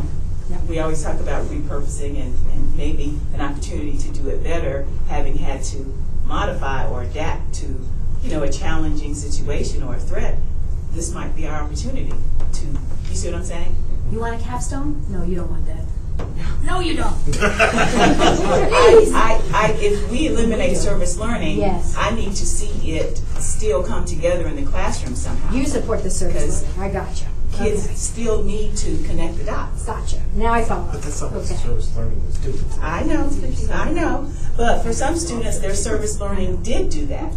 But for many, I mean, I know it, it has its flaws, At but least there's some exposure for is not that the getting it reason from why we're home. eliminating? Because it's not a good program? Okay. It's money. No, no, no. This is all about money. So I'm just Right, suggesting. right, right, So I'm just right. suggesting that you keep your eye on whether that we have to revisit this, and also, if we're trying to make instruction better, include project-based learning Which is- and we- yes, that we connecting do. curriculum That we to do. the world mm-hmm. That we in do. the classroom and outside of the classroom. Right. So- That we're doing. Absolutely. that's what service learning is supposed to be about. Yeah. So- Yes. That we're doing. So we still got to get it done. Yeah. From that, yes, I follow your angle now. Um, so first of all, I'd like to thank um, Dr. Forcella and his administrative team um, for really uh, taking a hard look at everything that we talked about and really having, I, I still applaud what you've done in such a short period of time the ice storm set us all back in terms of trying to be able to meet all the deadlines. And I was really struck when I saw this, that not only did you, like what we asked, is just sort of what options there were, but you also even reconsidered what you had already done in terms of administrative cuts that you could try to do to protect the classroom even further. Um, so I wanted to thank you for that, because even that class size minimums at the secondary level, to me, as we talked about already, I thought, oh, you know, that's already what we're doing, and so, and you found that, that you can do that even better. Um, so that struck me, and by doing that, that's a huge amount of money, because again, we're at the point now where our budget cuts mean staff. There's no way we can get anything else, and staff is going to hurt the classroom, so losing them. So that was 214,000, which then gave you cushion to try to save some other staff positions. So I want to thank you very much. Um, and again, reiterate what um, Mia said, that this, this is on the, the, the board. This is not our superintendent's making decisions. He's using all the information he has and doing it as a professional that he is to try to do the best he can with the limited resources we're going to have. Having said that, I have um, one, two questions. One was, we mentioned this before, and I'm just trying to get reassurance for the audience that's here. But cutting the gifted specialist, one of the things that we had talked about was centralizing the testing, and that you're going to continue to work on that once you get your coordinator in place, which will be this, this coming month. I know, but it's make that. So there are going to be changes moving forward in terms of how that's being addressed. Absolutely. Because we don't want to lose, in particular, the children who are getting under-identified, especially in the, the various groups and some of even the discipline issues that have come up. That's going to be s- children that are unidentified that. We are that- revamping, we're looking at our program, where we hear parents who say that we're not meeting the needs of their students, and we're looking up, at I our just- We do hear parents clearly who say that this, the needs of their students are not being met. We're looking at our program overall, and we're looking at how we deliver our service. So it's not just about testing. We are looking at doing that differently. We've already made some changes this year where we used to take six months for testing, and we've gotten that now down to one. Um, gifted specialists are working together across buildings, so we are looking at that. And our service delivery model will also be different. So we'll have an update for the community, certainly when we have our new gifted specialist. We certainly don't want to run her out of town, so we want to give her time to take in the issues that we have, but we, we know we can do it differently, and we know we can do it better. So yes, we will be doing that. And the other thing, that the comment that you mentioned about the principals, I appreciate them having an opportunity to look at things because they've been through all these cuts with us and they know what's going to impact their schools the most. And so having had the opportunity, given you even just a week, with the time to have a chance to touch base with them, I really appreciate it. And it helps me support this all the more in terms of what you're recommending. The only other last question I had was the CTE. We talked about how that is, those are courses that get funding, and yet we under-enroll them. There was some comment or thought about maybe making a a policy change or something where kids were going to be required. I was just curious if that was a part of what you've all have been talking about or thinking about. That's, a- uh, that's a real good Our point. numbers actually looking better. Catherine Georges gave us something. Hold on. Some of the numbers are better, and I think, um, I was just at a meeting today, I know the State Board of Education is, um, proposing a policy change so that, um, classes at the high school level to reduce the, the weight for, um, uh, honors and, um, advanced placement classes. So this, because our weight of six for an AP class was the highest in the country and really inflated our grade point averages every other state in the country. So to bring it down to five instead of six, we're more in line with the rest of the country where they are, um, and four point five in the honors class. I guess that then is less of an enticement that maybe some of the, the students are just overloading with, with AP classes will take a CTE class, will take uh, music class, and some, some of these other classes. Uh, I had a conversation, just so you know, too, with um, Sen- Senator Rasheed, who is still um, working on um, the class rank issue. Um, that's a legislative issue as opposed to the GPA's policy issue. So that has to go through the legislature, but that's another, that is something else that I think will help entice kids maybe to take some other kinds of classes. Um, the other way to deal with that is whether that's going to be a requirement, and that's another whole conversation for another time probably. Um, but that's a good point that you bring up, and that would be a way. We shouldn't be doing it for just financial reasons. We should be doing it, is that the right thing to do um, for a student's education at the secondary level? Um, but there is a side benefit that there probably would be some financial savings because CTE is much, is is funded at a much better level to stay. Well, um, I know, obviously, we're not gonna finalize our budget for a little while, so perhaps as you get Something more to look into. information from the state, it's something that you administratively could consider as you're weaving through all this. It's not something you, Usually we also um, would phase in a gra- a change in a Yeah, graduation absolutely. requirement. And even with the GPA, that's going to be phased in, so that's going to take a while. and I'm not trying to distract the conversation, I mean, we Yeah. need to stay focused on the budget. I didn't mean to open up a But a long to get- discussion about something else, but it was just some, it was a piece that had come up in these discussions. And um, then the last thing, for me, the- the impact of, of doing things the way we did by asking to fully fund our budget and having you work on this kind of list helps the public realize, but also our county commissioners, that we really don't have a, any, anything left. And so this is the reality. We are going to be impacting the classroom, so. So Shell, tell me, um, because you're good at this. So how, how should we ask, how should we present this at the joint meeting? What are the words we should use, you know? Well, I mean, you can use whatever words, anybody, but the, the bottom line, the way I look at this is we're presenting our bare bones continuation, continuation budget. budget. They may take issue with that, and this is something I struggled with after we voted, is that perhaps we should have included just the level of cuts that administrative, administration can make without actually cutting staff. Hmm, the first five hundred thousand. You will, on this list, yeah, when you, you're looking at your proposed reductions, but I don't know if it's possible to do that, and, you know, now that's already gone out. But I think being mindful of that when we speak to them. Yes. But this was a continuation budget, and then a good, and what, we realized that these are tough times, so we wanted to make sure that they, we can reflect how, how much this is a continuation budget, but that we're ready, to- the next level of cuts have to impact the classroom. That way they'll see it, and that's where I, that's why I wanted the, the next tier, like Andrew had talked about, and I appreciate that you've done that work. So they, they can just see these, these two pieces, so they'll see what's coming. And That's what Andrew said, there's, no- there's no fat in this, Right. in this budget. Right, and so this is any, and they can do the math then and see where we're gonna go based on what they do. Mhm. Uh, Mike, what are you thinking? Um, well, I just, I have a little speech. Okay, go ahead. for speech? Yeah, we can have, Okay. it. oh, we, oh, yeah. I don't need a bathroom break, I'm okay? Very, very, um, Once so. upon a time, I'm sorry. Get the timer out. Um,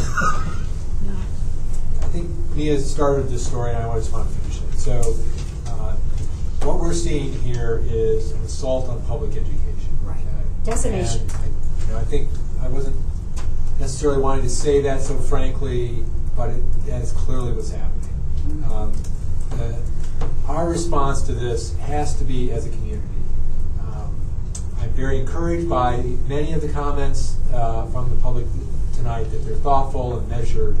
Um, and the last thing that we should do is to start pointing at each other or interfighting. We have to stay together. This has to be a community effort, and the focus has to remain on, on instruction. I've heard very nice things about uh, response to the to the comments about uh, making sure that children are engaged and um, that we're trying to um, address uh, issues of discipline, um, and that has to be our focus and to, to um, elevate the um, urgency with which the mission of our school district exists. And I think that the whole community needs to, to get up to that. That also means that there's shared sacrifice. Nobody bears it all, but everybody has to bear a little bit, uh, at least some, depending on how much we want to um, tax ourselves to, to drive the school system. So that is just my little um, speech.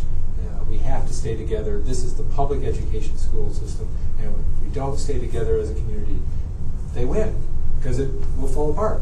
So please, um, uh, thank you to all those who are uh, uh, contributing in that way. That's my speech. That was an excellent one- speech. One, one little point to uh, point that Shell brought up. Um, if if we're talking about changing the weighting of the grades, can, is, can we just go to everything's weighted the same?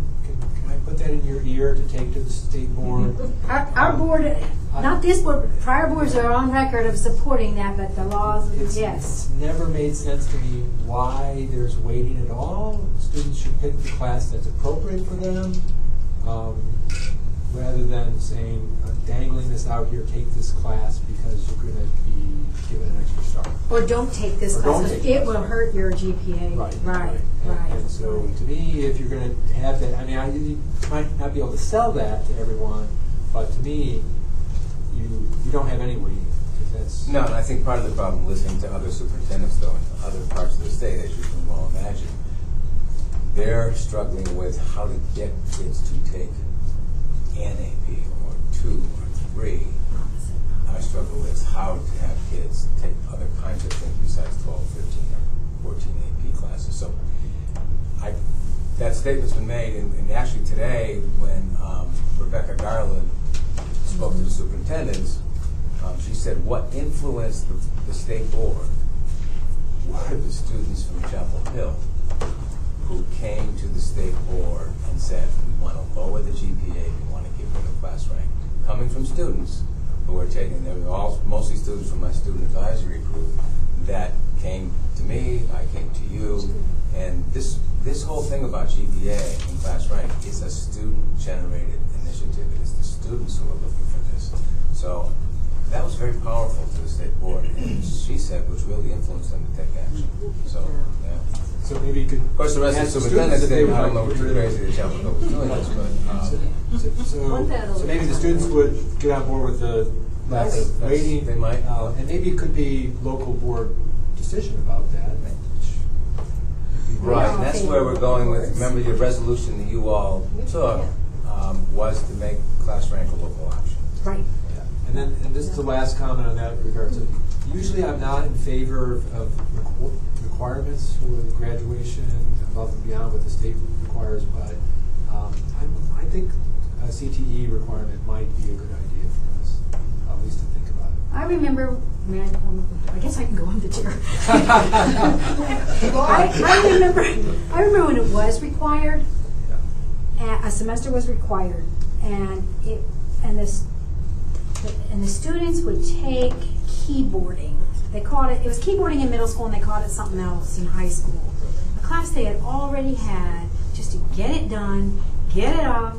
They weren't interested, and granted, that was, you know, 2000, 2001, 2003. Um, and we have, at least at Chapel Hill High, many more CTE classes that are very much more modern and done. And we have a couple of those at the other high schools, but they're not, you know, distributed as well. Um, so I, I kind of be, rel- we have to make sure they can't game the system. No, And that it's to make about a meaningful. meaningful, relevant CTE class before I go repeat myself, you know, repeat history all over again. Yeah, I mean, there's some really interesting. There's some great ones. So the Project Lead the Way series, Yep, it's just, I mean, Shell and I were on this little workshop. Mhm. I mean, they're just amazing. I mean, I- Which one was this one called? Uh, there's the Project Lead the Way is the Yes. series, and then The I series. can't remember. We, the, was new this year? uh, it, it started last year. Last year, okay. Um, It's unbelievable. But it's it's uh, like disease detectives. It's fantastic. And it's, I wanted it's to take it. And where's that offered now? Chapel Hill uh, High? East, Chapel East High. and Chapel Hill, I think. I thought it was just No, it's No, East, East has it too. East has it too. Not Carrboro. Not yet. Okay, Uh, sorry. okay. Okay, so we're digressing, but that's cool. Okay, It's something we can Okay. we'll look into. all right. Uh, Mia's turn. If I'm fortunate, Louder. if I'm fortunate and I'm not here with you when you make curriculum decisions, remember that Mia thought it was a really good idea to Okay. add a CTE requirement. Okay, I just skipped that. Okay. All right. Um, so I'm j- I'm just, I'm in my, I'm thinking, Shell, about this question of the, the dollars that we're kind of cutting anyway. Adds up to four hundred six thousand. Um, We'll have Ruby check. yeah, I don't never, you know about my math, um, doing it on the fly. Um, there's part of me that says you could send an addendum going, by the way, actually reduce that by four hundred six thousand, and then it's truly Well, we're presenting at the joint boards meetings. That's what I'm trying to get out of you. You know, Yeah, we all can right, that's present true. at the joint boards meeting. I, I don't know. I, I, I, I'm, You don't know. I, I'm not sure whether it's just, just muddles it even more, but, um, it's something to think about. I, I, I take that as a, something that we, we could consider thinking about. I'm sorry. No, no. Now, come It was on, just we have a the- little back and in, forth in, here. in the concept of, really part of this was the what, honestly, Dr. Purcell and his team didn't have time to process the information. We value community input, needed to check with the principals. We realized that, you know, I mean, there are a lot of ways to explain it. We realized that tight times, we've done the best, and this is a little bit last bit of the tweaking the best we could do. And whether you do it as a formal addendum to it or not, perhaps that's up to administration's discretion. We'd have to vote for it, but the best way to handle that would We don't have a meeting between now and then. We can always call. Uh, I don't, I mean, I, I think we, you can, we can decide right now, one of the issues is, and, um, how would we present this to the Board of County Commissioners at our joint boards meeting? And so we can certainly, Yeah, what and are I you think, thinking? yeah, we had a discussion as- in- with the, the board chairs, and I, I think the approach that, um, you know, two point two million dollars, they're well aware that we did not have that. Um, The board did their best to hold off on making that cut for, for, several years. So if we present it and there's no, the expansion items are, they can see that it's bare bones and that, that there would be a lot of pain if we had to go further. But I think the fact that we're thinking about it and that we, we, we do have some items, I think we have to share what those are and the kinds of cuts it would mean. And, and mm. This is what it is, this is the bare bones budget we had, and if we have to go further, um, obviously there's gonna be significant pain. Um, and see where that goes. As you all know, um, a lot depends on the Orange County schools and their budget. I don't know where they are right now. Um, I know since the last time we met, there's been a lot of discussion at their level about what their budget's gonna look like, and that could change.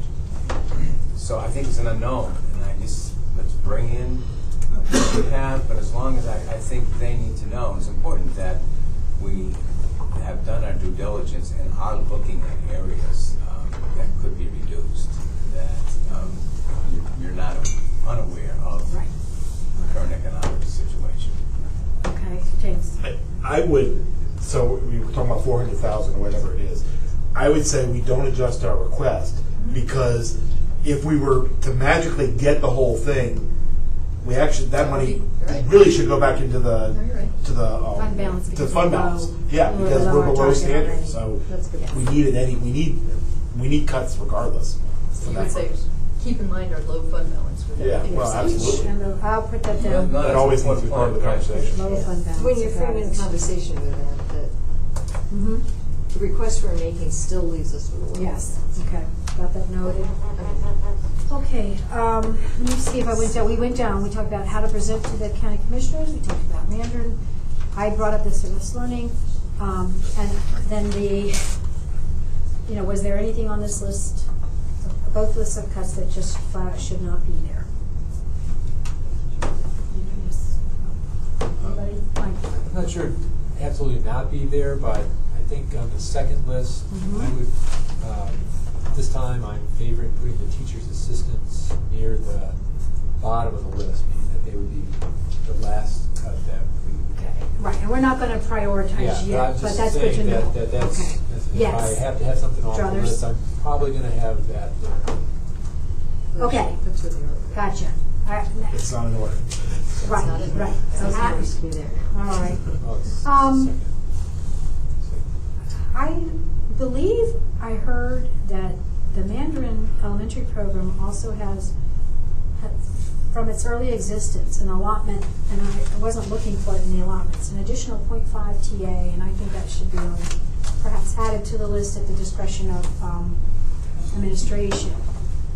But I, I mean, I don't think I'd ever really known that before until the last few months. Uh, Should be considered. We had, we had discussed it, and I think we had intended to put that on. I'm sorry, I need more clarity. There's an additional point five. There's an, there's an, it was an additional, so this predates me, but my, Predates, under- yeah, my, all of my, us. my understanding of, of, um, the thought behind this was that there's an additional, uh, teacher assistant allocated to the program, uh, half-time teacher assistant, specifically at the upper grades, and the intention was to provide time for the teachers with translation of materials. So what's the reality, what's happening in the classroom now at those upper grades? Uh, There is, this, this year, as has been the case in the past, there's a um, additional half FTE or half-time TA that's provided uh, to the program. So- And Do I'm you- suggesting that maybe that should be eliminated. Okay.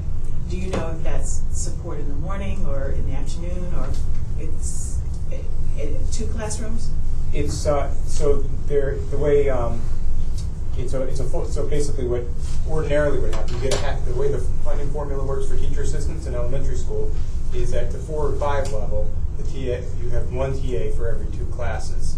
So um, the Mandarin program right now in grades four and five, only there's one classroom in grade four, one classroom in grade five. So according to formula, that program would get a half of a FTE. However, program has been provided a full-time TA. Okay. A full-time uh, teacher assistant. So there's been, a- basically, there's a full-time TA uh, that is um, between those two classes. In those two classes. Um, James. One other thing on CTE that uh, we have a little more control over is middle school. I mean, without you know big changes in terms of graduation requirements and phasing in, um, I, I just would say we ought to be make sure that we let the principals know they should be filling those classes as much as possible. I mean, they, they have a lot of control over how they assign kids to to, to perhaps maximize that as well. Okay. All right, and then, um, I think we have good, good That's feedback good. on this part, okay? good. But there's one issue that came up, I wanted to just, I think I could infer it, but I want to be sure as we talk with county commissioners. Um, They had a list of eleven, it was more than eleven, but this was number eleven on the list, of meaningful ways for equity with, I don't know what it was called, on their last agenda. Um, And it was talking about if we were to increase the ad valorem t- property tax by one cent, could we decrease the district tax by one cent? And that would mean a forty thousand dollar reduction net, plus a little over forty thousand dollars to Chapel and Carrboro City Schools, an increase of a little over six hundred thousand dollars to the Orange County schools. And I would like to see some nodding heads that, of course, if we're asking for our full budget, we don't think that this is the year to decrease the district tax.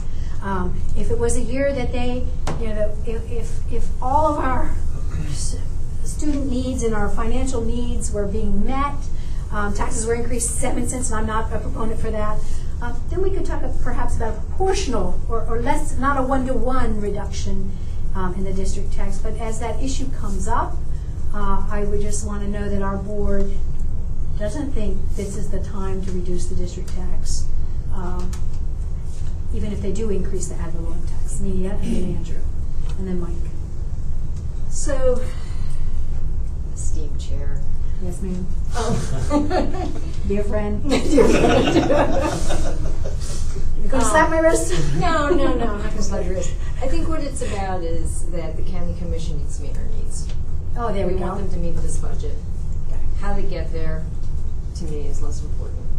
It'll be a lot more important to me later, but it- right now, the, the oh, goal Oh, is- yeah, they meet our needs, we're cool.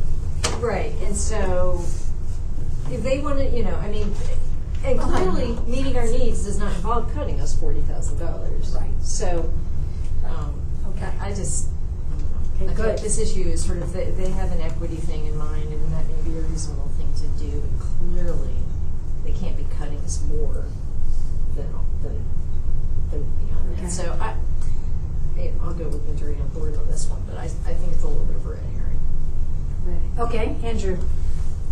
Yeah, when I, when I read that report, just to give the public a little background, the, the Oh, county. good, you ma- pulled it up.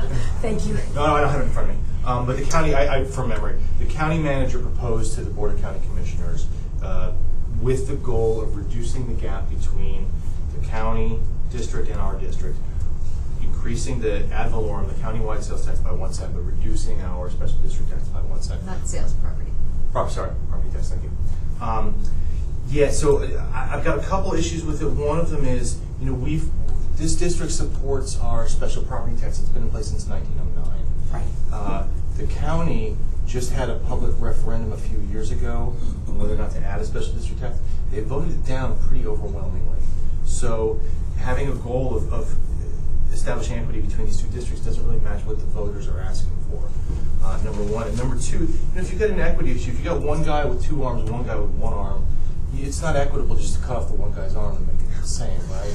So I don't, um, I don't think that that's whatever the goal is. I don't think that's the right method. Okay, raise every, right, okay, every- Mike. Um, so again, I agree with Mia. Uh, our job is to advocate for our needs. We, whe- whether they uh, provide that funding from ad valorem, from special district tax, from other revenue incomes, really immaterial to me. Yeah. Um, You know, in a, in a narrow sense, obviously, Right, there's some indications of where it comes from. And I think if they uh, want to lower the district tax, or even zero out the district tax, that's fine, as long as they provide the right funding. And I think the key here in this consideration should be if they're trying to increase the funding for Orange County, yet reduce the district tax, that that be done in a revenue neutral manner. Um, and Oh, I yeah, can- that's a good word. So I can do the math for them if they need some help. Um, So it's, Not me, uh, is that what you're saying? I did not imply that at all. Uh, So, I got you, revenue neutral. so if you raise the ad valorem Yes, tax by one yes. cent, you would lower the district tax by a little less than one cent, and that would then be revenue neutral for us and That- revenue, that's revenue fair. positive for Orange County. So it's not difficult. Okay, all right. And then, Well, um, I was actually going to, um, share, um, what Andrew shared, um, in that the county did oppose the referendum. They didn't want it, and that would have been their opportunity to level the field, if you will, and, um, get more funding. Um, And I, yeah, I, I would not, um, support us agreeing to this. And I, I do want clarity as well, and I, I didn't have a chance to look, look it up and get to the policy or the ordinance. But my understanding is that the commissioners cannot approve an increase in the special district tax unless we ask for it. Right. So. Which we included in our but resolution, Does yes. the ordinance provide authority for them to lower it without? anytime they want. Gotcha, okay. So mm-hmm. this is within their authority to do Yes, ma'am. so? Okay. Yes. Alrighty. Joe, you on board, or you're okay with us? I don't think it's So there that is- I, I would, One's fair at I would just say that, Yeah. since you asked me that, the- Yes. the revenue neutral concept is a great one to have in the back of your mind when this comes up, but not to like. No, no, right, right, right, because right now we need an It's not- increase. it's not our Right now, we need an job. increase this Yeah, year. this We're is- asking for an just leave increase. there, yes. So, so the, the one Yes. other um, caveat, which Yes. I'm not sure I understood, um, but I guess I do understand now, is if the commissioners have a target of forty-eight point one percent for education, then it is somewhat of a zero-sum game between the two districts. So the commissioners would have to realize, or at least um, change that target in some way, because uh, other, you can't fit both those um, outcomes in the same one. So- Good point. Yep. To quote dear Nate Peterson, it's always a floor, not a target. And in fact, that's. From our true. point of view, it's a floor, that's right. And, for, and, From- and in fact, Just- that's been the case. It's always been higher than forty-eight point one. Except for this year. Well, it's been Couple- going down. Yeah, last couple of years, it's been very close. It's been going down. It's closer, but. So it started off, it was fifty-one. All right, all right. Anyway, we're way off. Well, Yeah, we are. James, you can have one more thing to say? Yep. Um, I, I just want to correct the record. Um, Yes, I'm I know sorry. I sent it to all of us via email after the last meeting, um, but we had had some discussion about prior tax increases. Yes. It'd never be more than a couple pennies, and I just think for the record, we ought to say, Yes. you know, in '08, there was a 4.9 cent tax increase, so it was pretty significant, and, and it's not unheard of. Uh, Was that when Morris Grove opened? I would bet it was. it was, I mean, that was in the ad valorem things. That wasn't. Yeah, yeah, yeah, but, but I bet it was. I don't know that. Okay. All right, this is on work session. That means that anybody from the public can come forward and have three minutes um, to express an opinion only on the budget. If you would like to speak, please come on up. All right, seeing no one, we will now move to our next agenda item, um, discussion and action facilities. All right, I'll turn this portion of the agenda over to Dr. LoFrese. Okay, so, uh, good evening again. So, uh, we're here regarding another financial need, which is that of our older school facilities. So as the board knows, we've been um, engaged uh, in a study for the past two years, and we have gotten to the point where we finalized our uh, facility recommendations, and we shared those uh, with the board back in, um, in March. And Uh, This evening, we feel we're at the point where uh, we're recommending that the board adopt uh, the recommendations and approve sending a request to the Orange County Commissioners for assistance in terms of funding these projects. At the March meeting, um, Bill Mullen uh, shared information with respect to the timing of projects, and um, as the board knows, we've been having conversations in collaboration uh, with the county, uh, um, county commissioners and county staff, and uh, there's, um, it's not clear in terms of when a bond referendum may be. And so I think the information that uh, Bill had shared heightened, uh, heightened the urgency in terms of where we are and how long it takes to um, design a school and get the school through the planning process. And depending on when that bond referendum might be, it may be too late for us in terms of being able to phase the project properly before we're in the same, uh, in the mode that we've been familiar with, which is needing to build a new school. And so the other uh, item that we're uh, recommending that the board consider is a request uh, to the county commissioners for planning money, um, $750,000 in planning money to begin the process of designing a, uh, designing a project so that we're shovel-ready um, when the bond referendum, uh, or if and when the bond referendum uh, occurs. And then um, depending on where things are with student enrollment growth, depending on where things are uh, with the, ul- the, the final decision regarding a bond and a potential bond re- referendum date, we may need to come back and revisit that recommendation. We might need to um, request funding for a project sooner uh, or in advance of the bond, uh, depending on what our district needs are. Again, uh, I think I think what folks recognize is that the intention behind this whole uh, recommendation is to delay new schools. And uh, we can only do that if we begin creating capacity now, because the district's going to grow, uh, and before you know it, we're going to be at a position where we're unable to phase projects, we're unable to move forward in some of these capacity building um, recommendations that are elementary schools specifically, uh, and it would it would basically be too late. So those are the two key recommendations uh, that administration is bringing forward this evening um, uh, to the board. Board members' questions, Amanda? Um, I, um, I do support, um, doing as much prep work and planning, as possible, um, so that we are at a, a point of readiness. Um, and, um, hopefully that allows us to, um, get better at estimates, uh, more accurate estimates on construction costs and things like that. If we can go ahead and, um, do this prep work. The, excuse me, the one question I had was um, around the, the amount that is in the resolution of seven hundred and fifty thousand.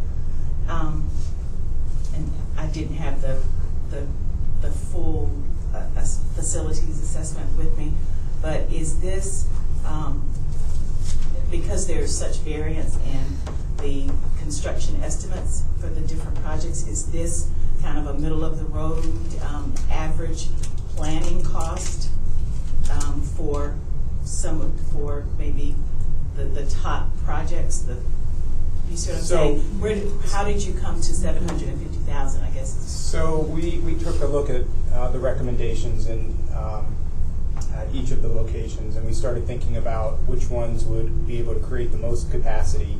Um, And so we, s- and we're, we're kind of looking, and I'll, I'll share the projects that, that we considered. So we're considering um, uh, Ephesus Elementary School, uh, we're considering uh, Seawell Elementary School, and we're considering the Lincoln Center um, um, uh, project that will create a preschool.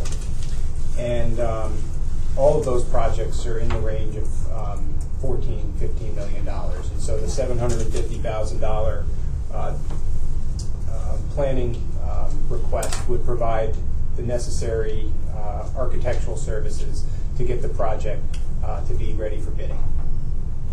Can you repeat the? Uh, there were three. Um, uh, Ephesus, Yes. uh, Seawell, and then uh, Lincoln Center with respect to converting it to a pre-K center. Okay, okay, very good. Um, let's see, follow up, follow up. Um, the source of this amount, if the county should give it to us, is it, is it an advance from the CIP. capital, from the CIP? Okay. CIP. Very good, thank you. James? So does this, I mean, is this, when you talk about it as planning money, is this basically what the first year, what the first fiscal year would be for starting the new facilities? Related to North Side.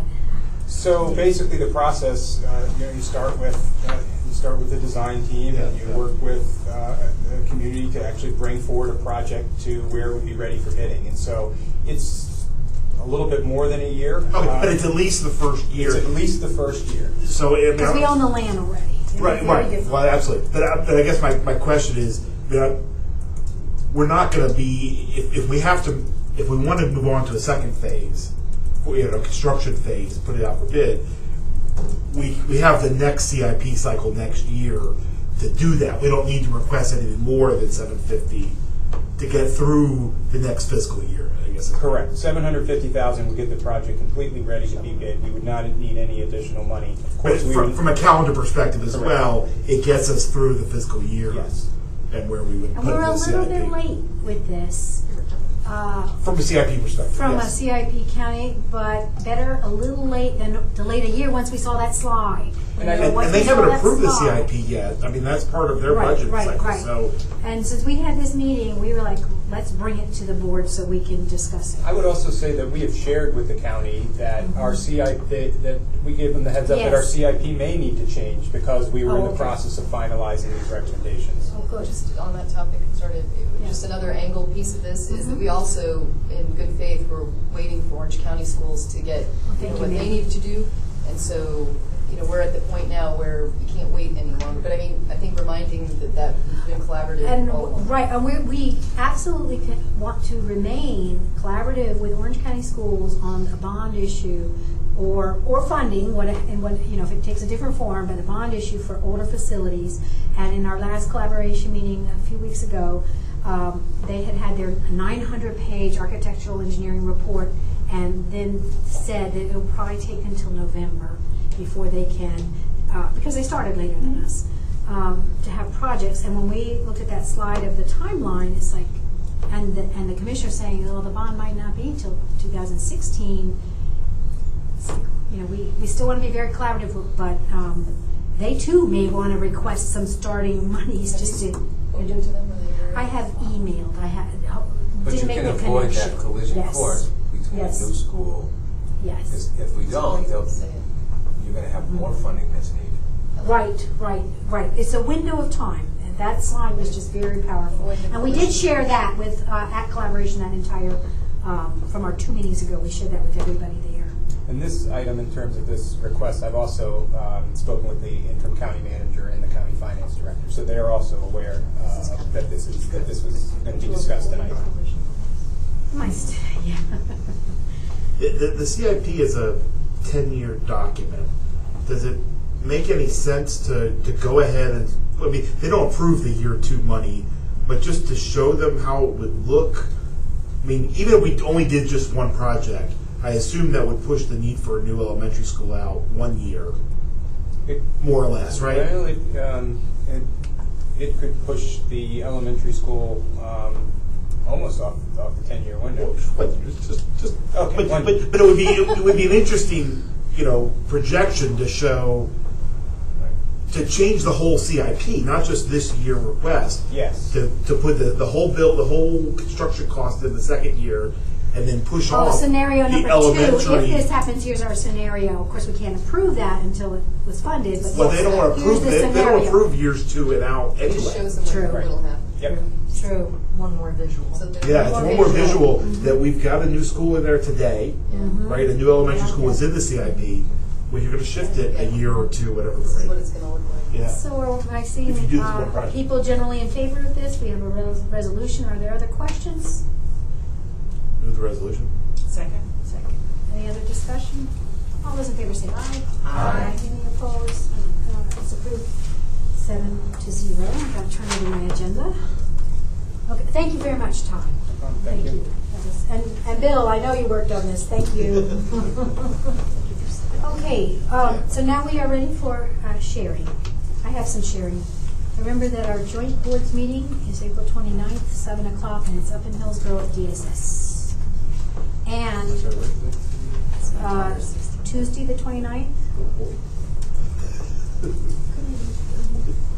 We will, you guys, we'll also be planning for our legislative breakfast, May first.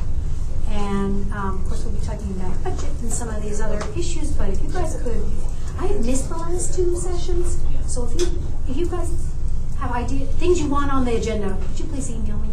Copy Tom. That's May first. May first, May first, Thursday, seven thirty.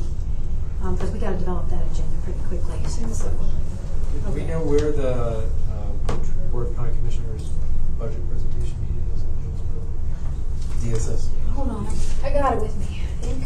That's fine. Hold on, no, I got it. But is there other sharing? Somebody can go, I'm looking it up here. Uh, Jim Zed and I did the local government um, Oh, event yeah. at Chapel Hill High today. Um, lots of great questions from our, our civic students there, and uh, um, they they're very engaged. They they know what's going on in our schools, and they uh, um, had a lot of really good uh, good insight. And I, and I hope my my favorite question um, was uh, was about um, how do you most effectively engage us and, and advocate, and uh, um, so you know, I just even our parent, even our adults, I think sometimes need to ask that question um, and and and be effective. And so I was really glad that, that they were asking those kind of questions. Yeah, yeah. Or I'll, I'll, I'll put you some of you on the spot um, and ask you one of the questions they asked me. Um, Shell, what is your what do you like best about being a uh, school board member? Getting to spend time with you. no kidding. I, I would, I would refer them to all my campaigning, it was so recent. oh, that was a question. Do you like a committing? No. Mike, what was your answer? B. She got off the hook. I told you my answer. What was your answer? Oh, big. Yeah, Time with you. I said, I said graduation. I said, oh, I cried. but it's the best part when they actually walk across that stage, and you know the teachers are all happy, the grandparents are there, the great grandparents are in their wheelchairs, and we're just. Ah, and, our, and I'm so thankful to our faculty and our staff administrators for, for making that happen for so many of our kids this year. Calendar. May 15th is just a budget work session. The um, public hearing, there's one May 22nd up at DSS in Hillsborough at 7 o'clock. Repeat. May 22nd, DSS. So- So the Building. Uh, fifteenth, we have a school board meeting. Yeah, I think so. Y- Yeah, do we? Yep. Okay. That's just a budget work session. Sometimes we do send one of our members, we'll see what our agenda looks like and see whether we need to send somebody to be available for questions. I- Or I did maybe that- sometimes I did Ms. that last Pittman's, time, yeah. we did, and Ms. Pittman has gone before and we make sure we have at least somebody there. And then May 29th at Southern Human Services at seven o'clock is the other budget public hearing. And, um, I'll, I'll share these dates out with us so that we can uh, try and get like maybe one of us at least sitting in the audience on these uh, budget sessions, so we're available for questions too That's right. when we What don't was- have What was the date of the one in, um, in Southern Human Services? 29th at seven So o'clock. every Thursday night. But, and then they go into June fifth, June tenth, June twelfth, and June twelfth is the big one. That's even though they're going to approve it and vote on it June seventeenth. They usually do the work work where they have that extra five hundred thousand dollars and they're they're figuring out the pros and cons. That's June twelfth. That's and that's at Southern Human Services. That's when we want kind of like it's good to have several of us there. Could I request that that get added, those get put on our um, Google calendars, all those meetings? Oh, please don't. It's, it's from our February. That'd be It's not our meetings, but the but the, The joint, I mean, the board, board, and the Board of Orange County Commissioner public hearing meetings and that sort of stuff, that way. It's you know, easier for you to refer to. That way, yeah, we don't. And if you get a moment where, hey, you know what, my evening's free, can I go? Yeah. right. It, does the I'm on the 22nd recognitions, or is that not on the 22nd? Did you get the email I sent out asking about the second board? Yeah, I just wanted to make sure. Well, I'm sorry I haven't replied yet, but I will. Any other sharing? I had, Todd? I had something, um, and this has to do with the Safe Route to Schools Implementation Committee that the town of uh, Carrboro uh, is uh, starting.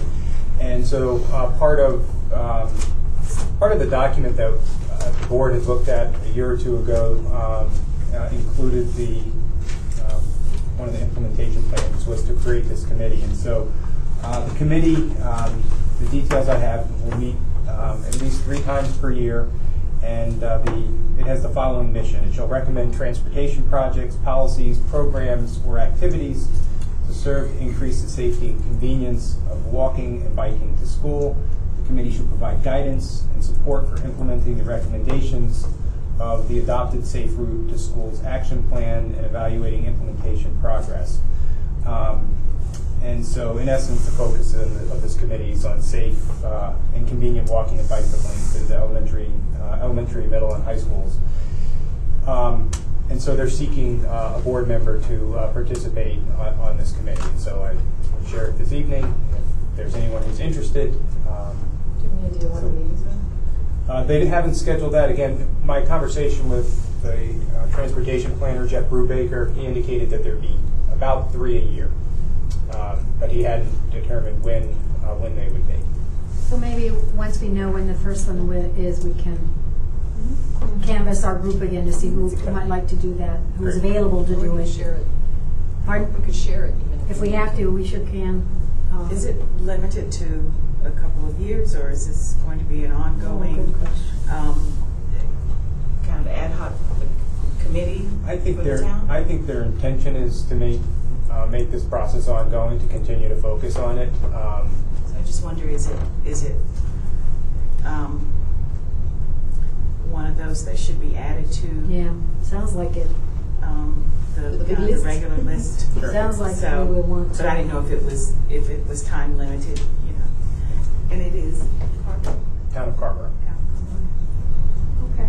I was- So once I get the addition, once I get the Okay, and additional. then you might be interested, in- is that what you said? No, no, she's sharing. Oh, man, she raised her hand. I was fast.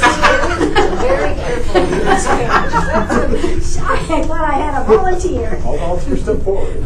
Okay, so. So as soon as I get the additional details in terms of the days and times, or the proposed date and time, um, I'll share it out. Great.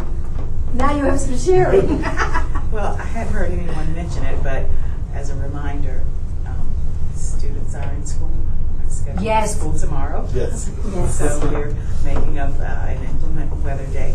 Um, So, and Yep. I, Please, please send your child to school. it's If you're just, not in Australia. I have so much more commentary I could say about the whole tax situation, but I'll withhold. But it's so important that um, com- community stakeholders advocate for a more balanced um, tax base in this community, in this county. Um, the burden is deep for the residents, um, but there there is a historical inclination to limit commercial um, commercialism or commercial whatever um, in this community, and, and I definitely understand the value in that. Um, it has been so restrictive and such um, such a prohibitive um, ordinance process, um, and there's so many different factors that have prohibited um, businesses from wanting to come to this county, and we have suffered for many for decades based on a desire to maintain a certain vibe or flavor in this community. And now um, it's uh, it, we're feeling the effects of that. But I think that there is a way for us to balance the tax base in this community. But because we're losing out to our neighbors on many opportunities. Um, you know, the empty storefronts speak very loudly in this community. So I would I would say to community stakeholders to um, uh, keep your ear to the ground and keep keep abreast of what's going on in terms of economic development in in our county.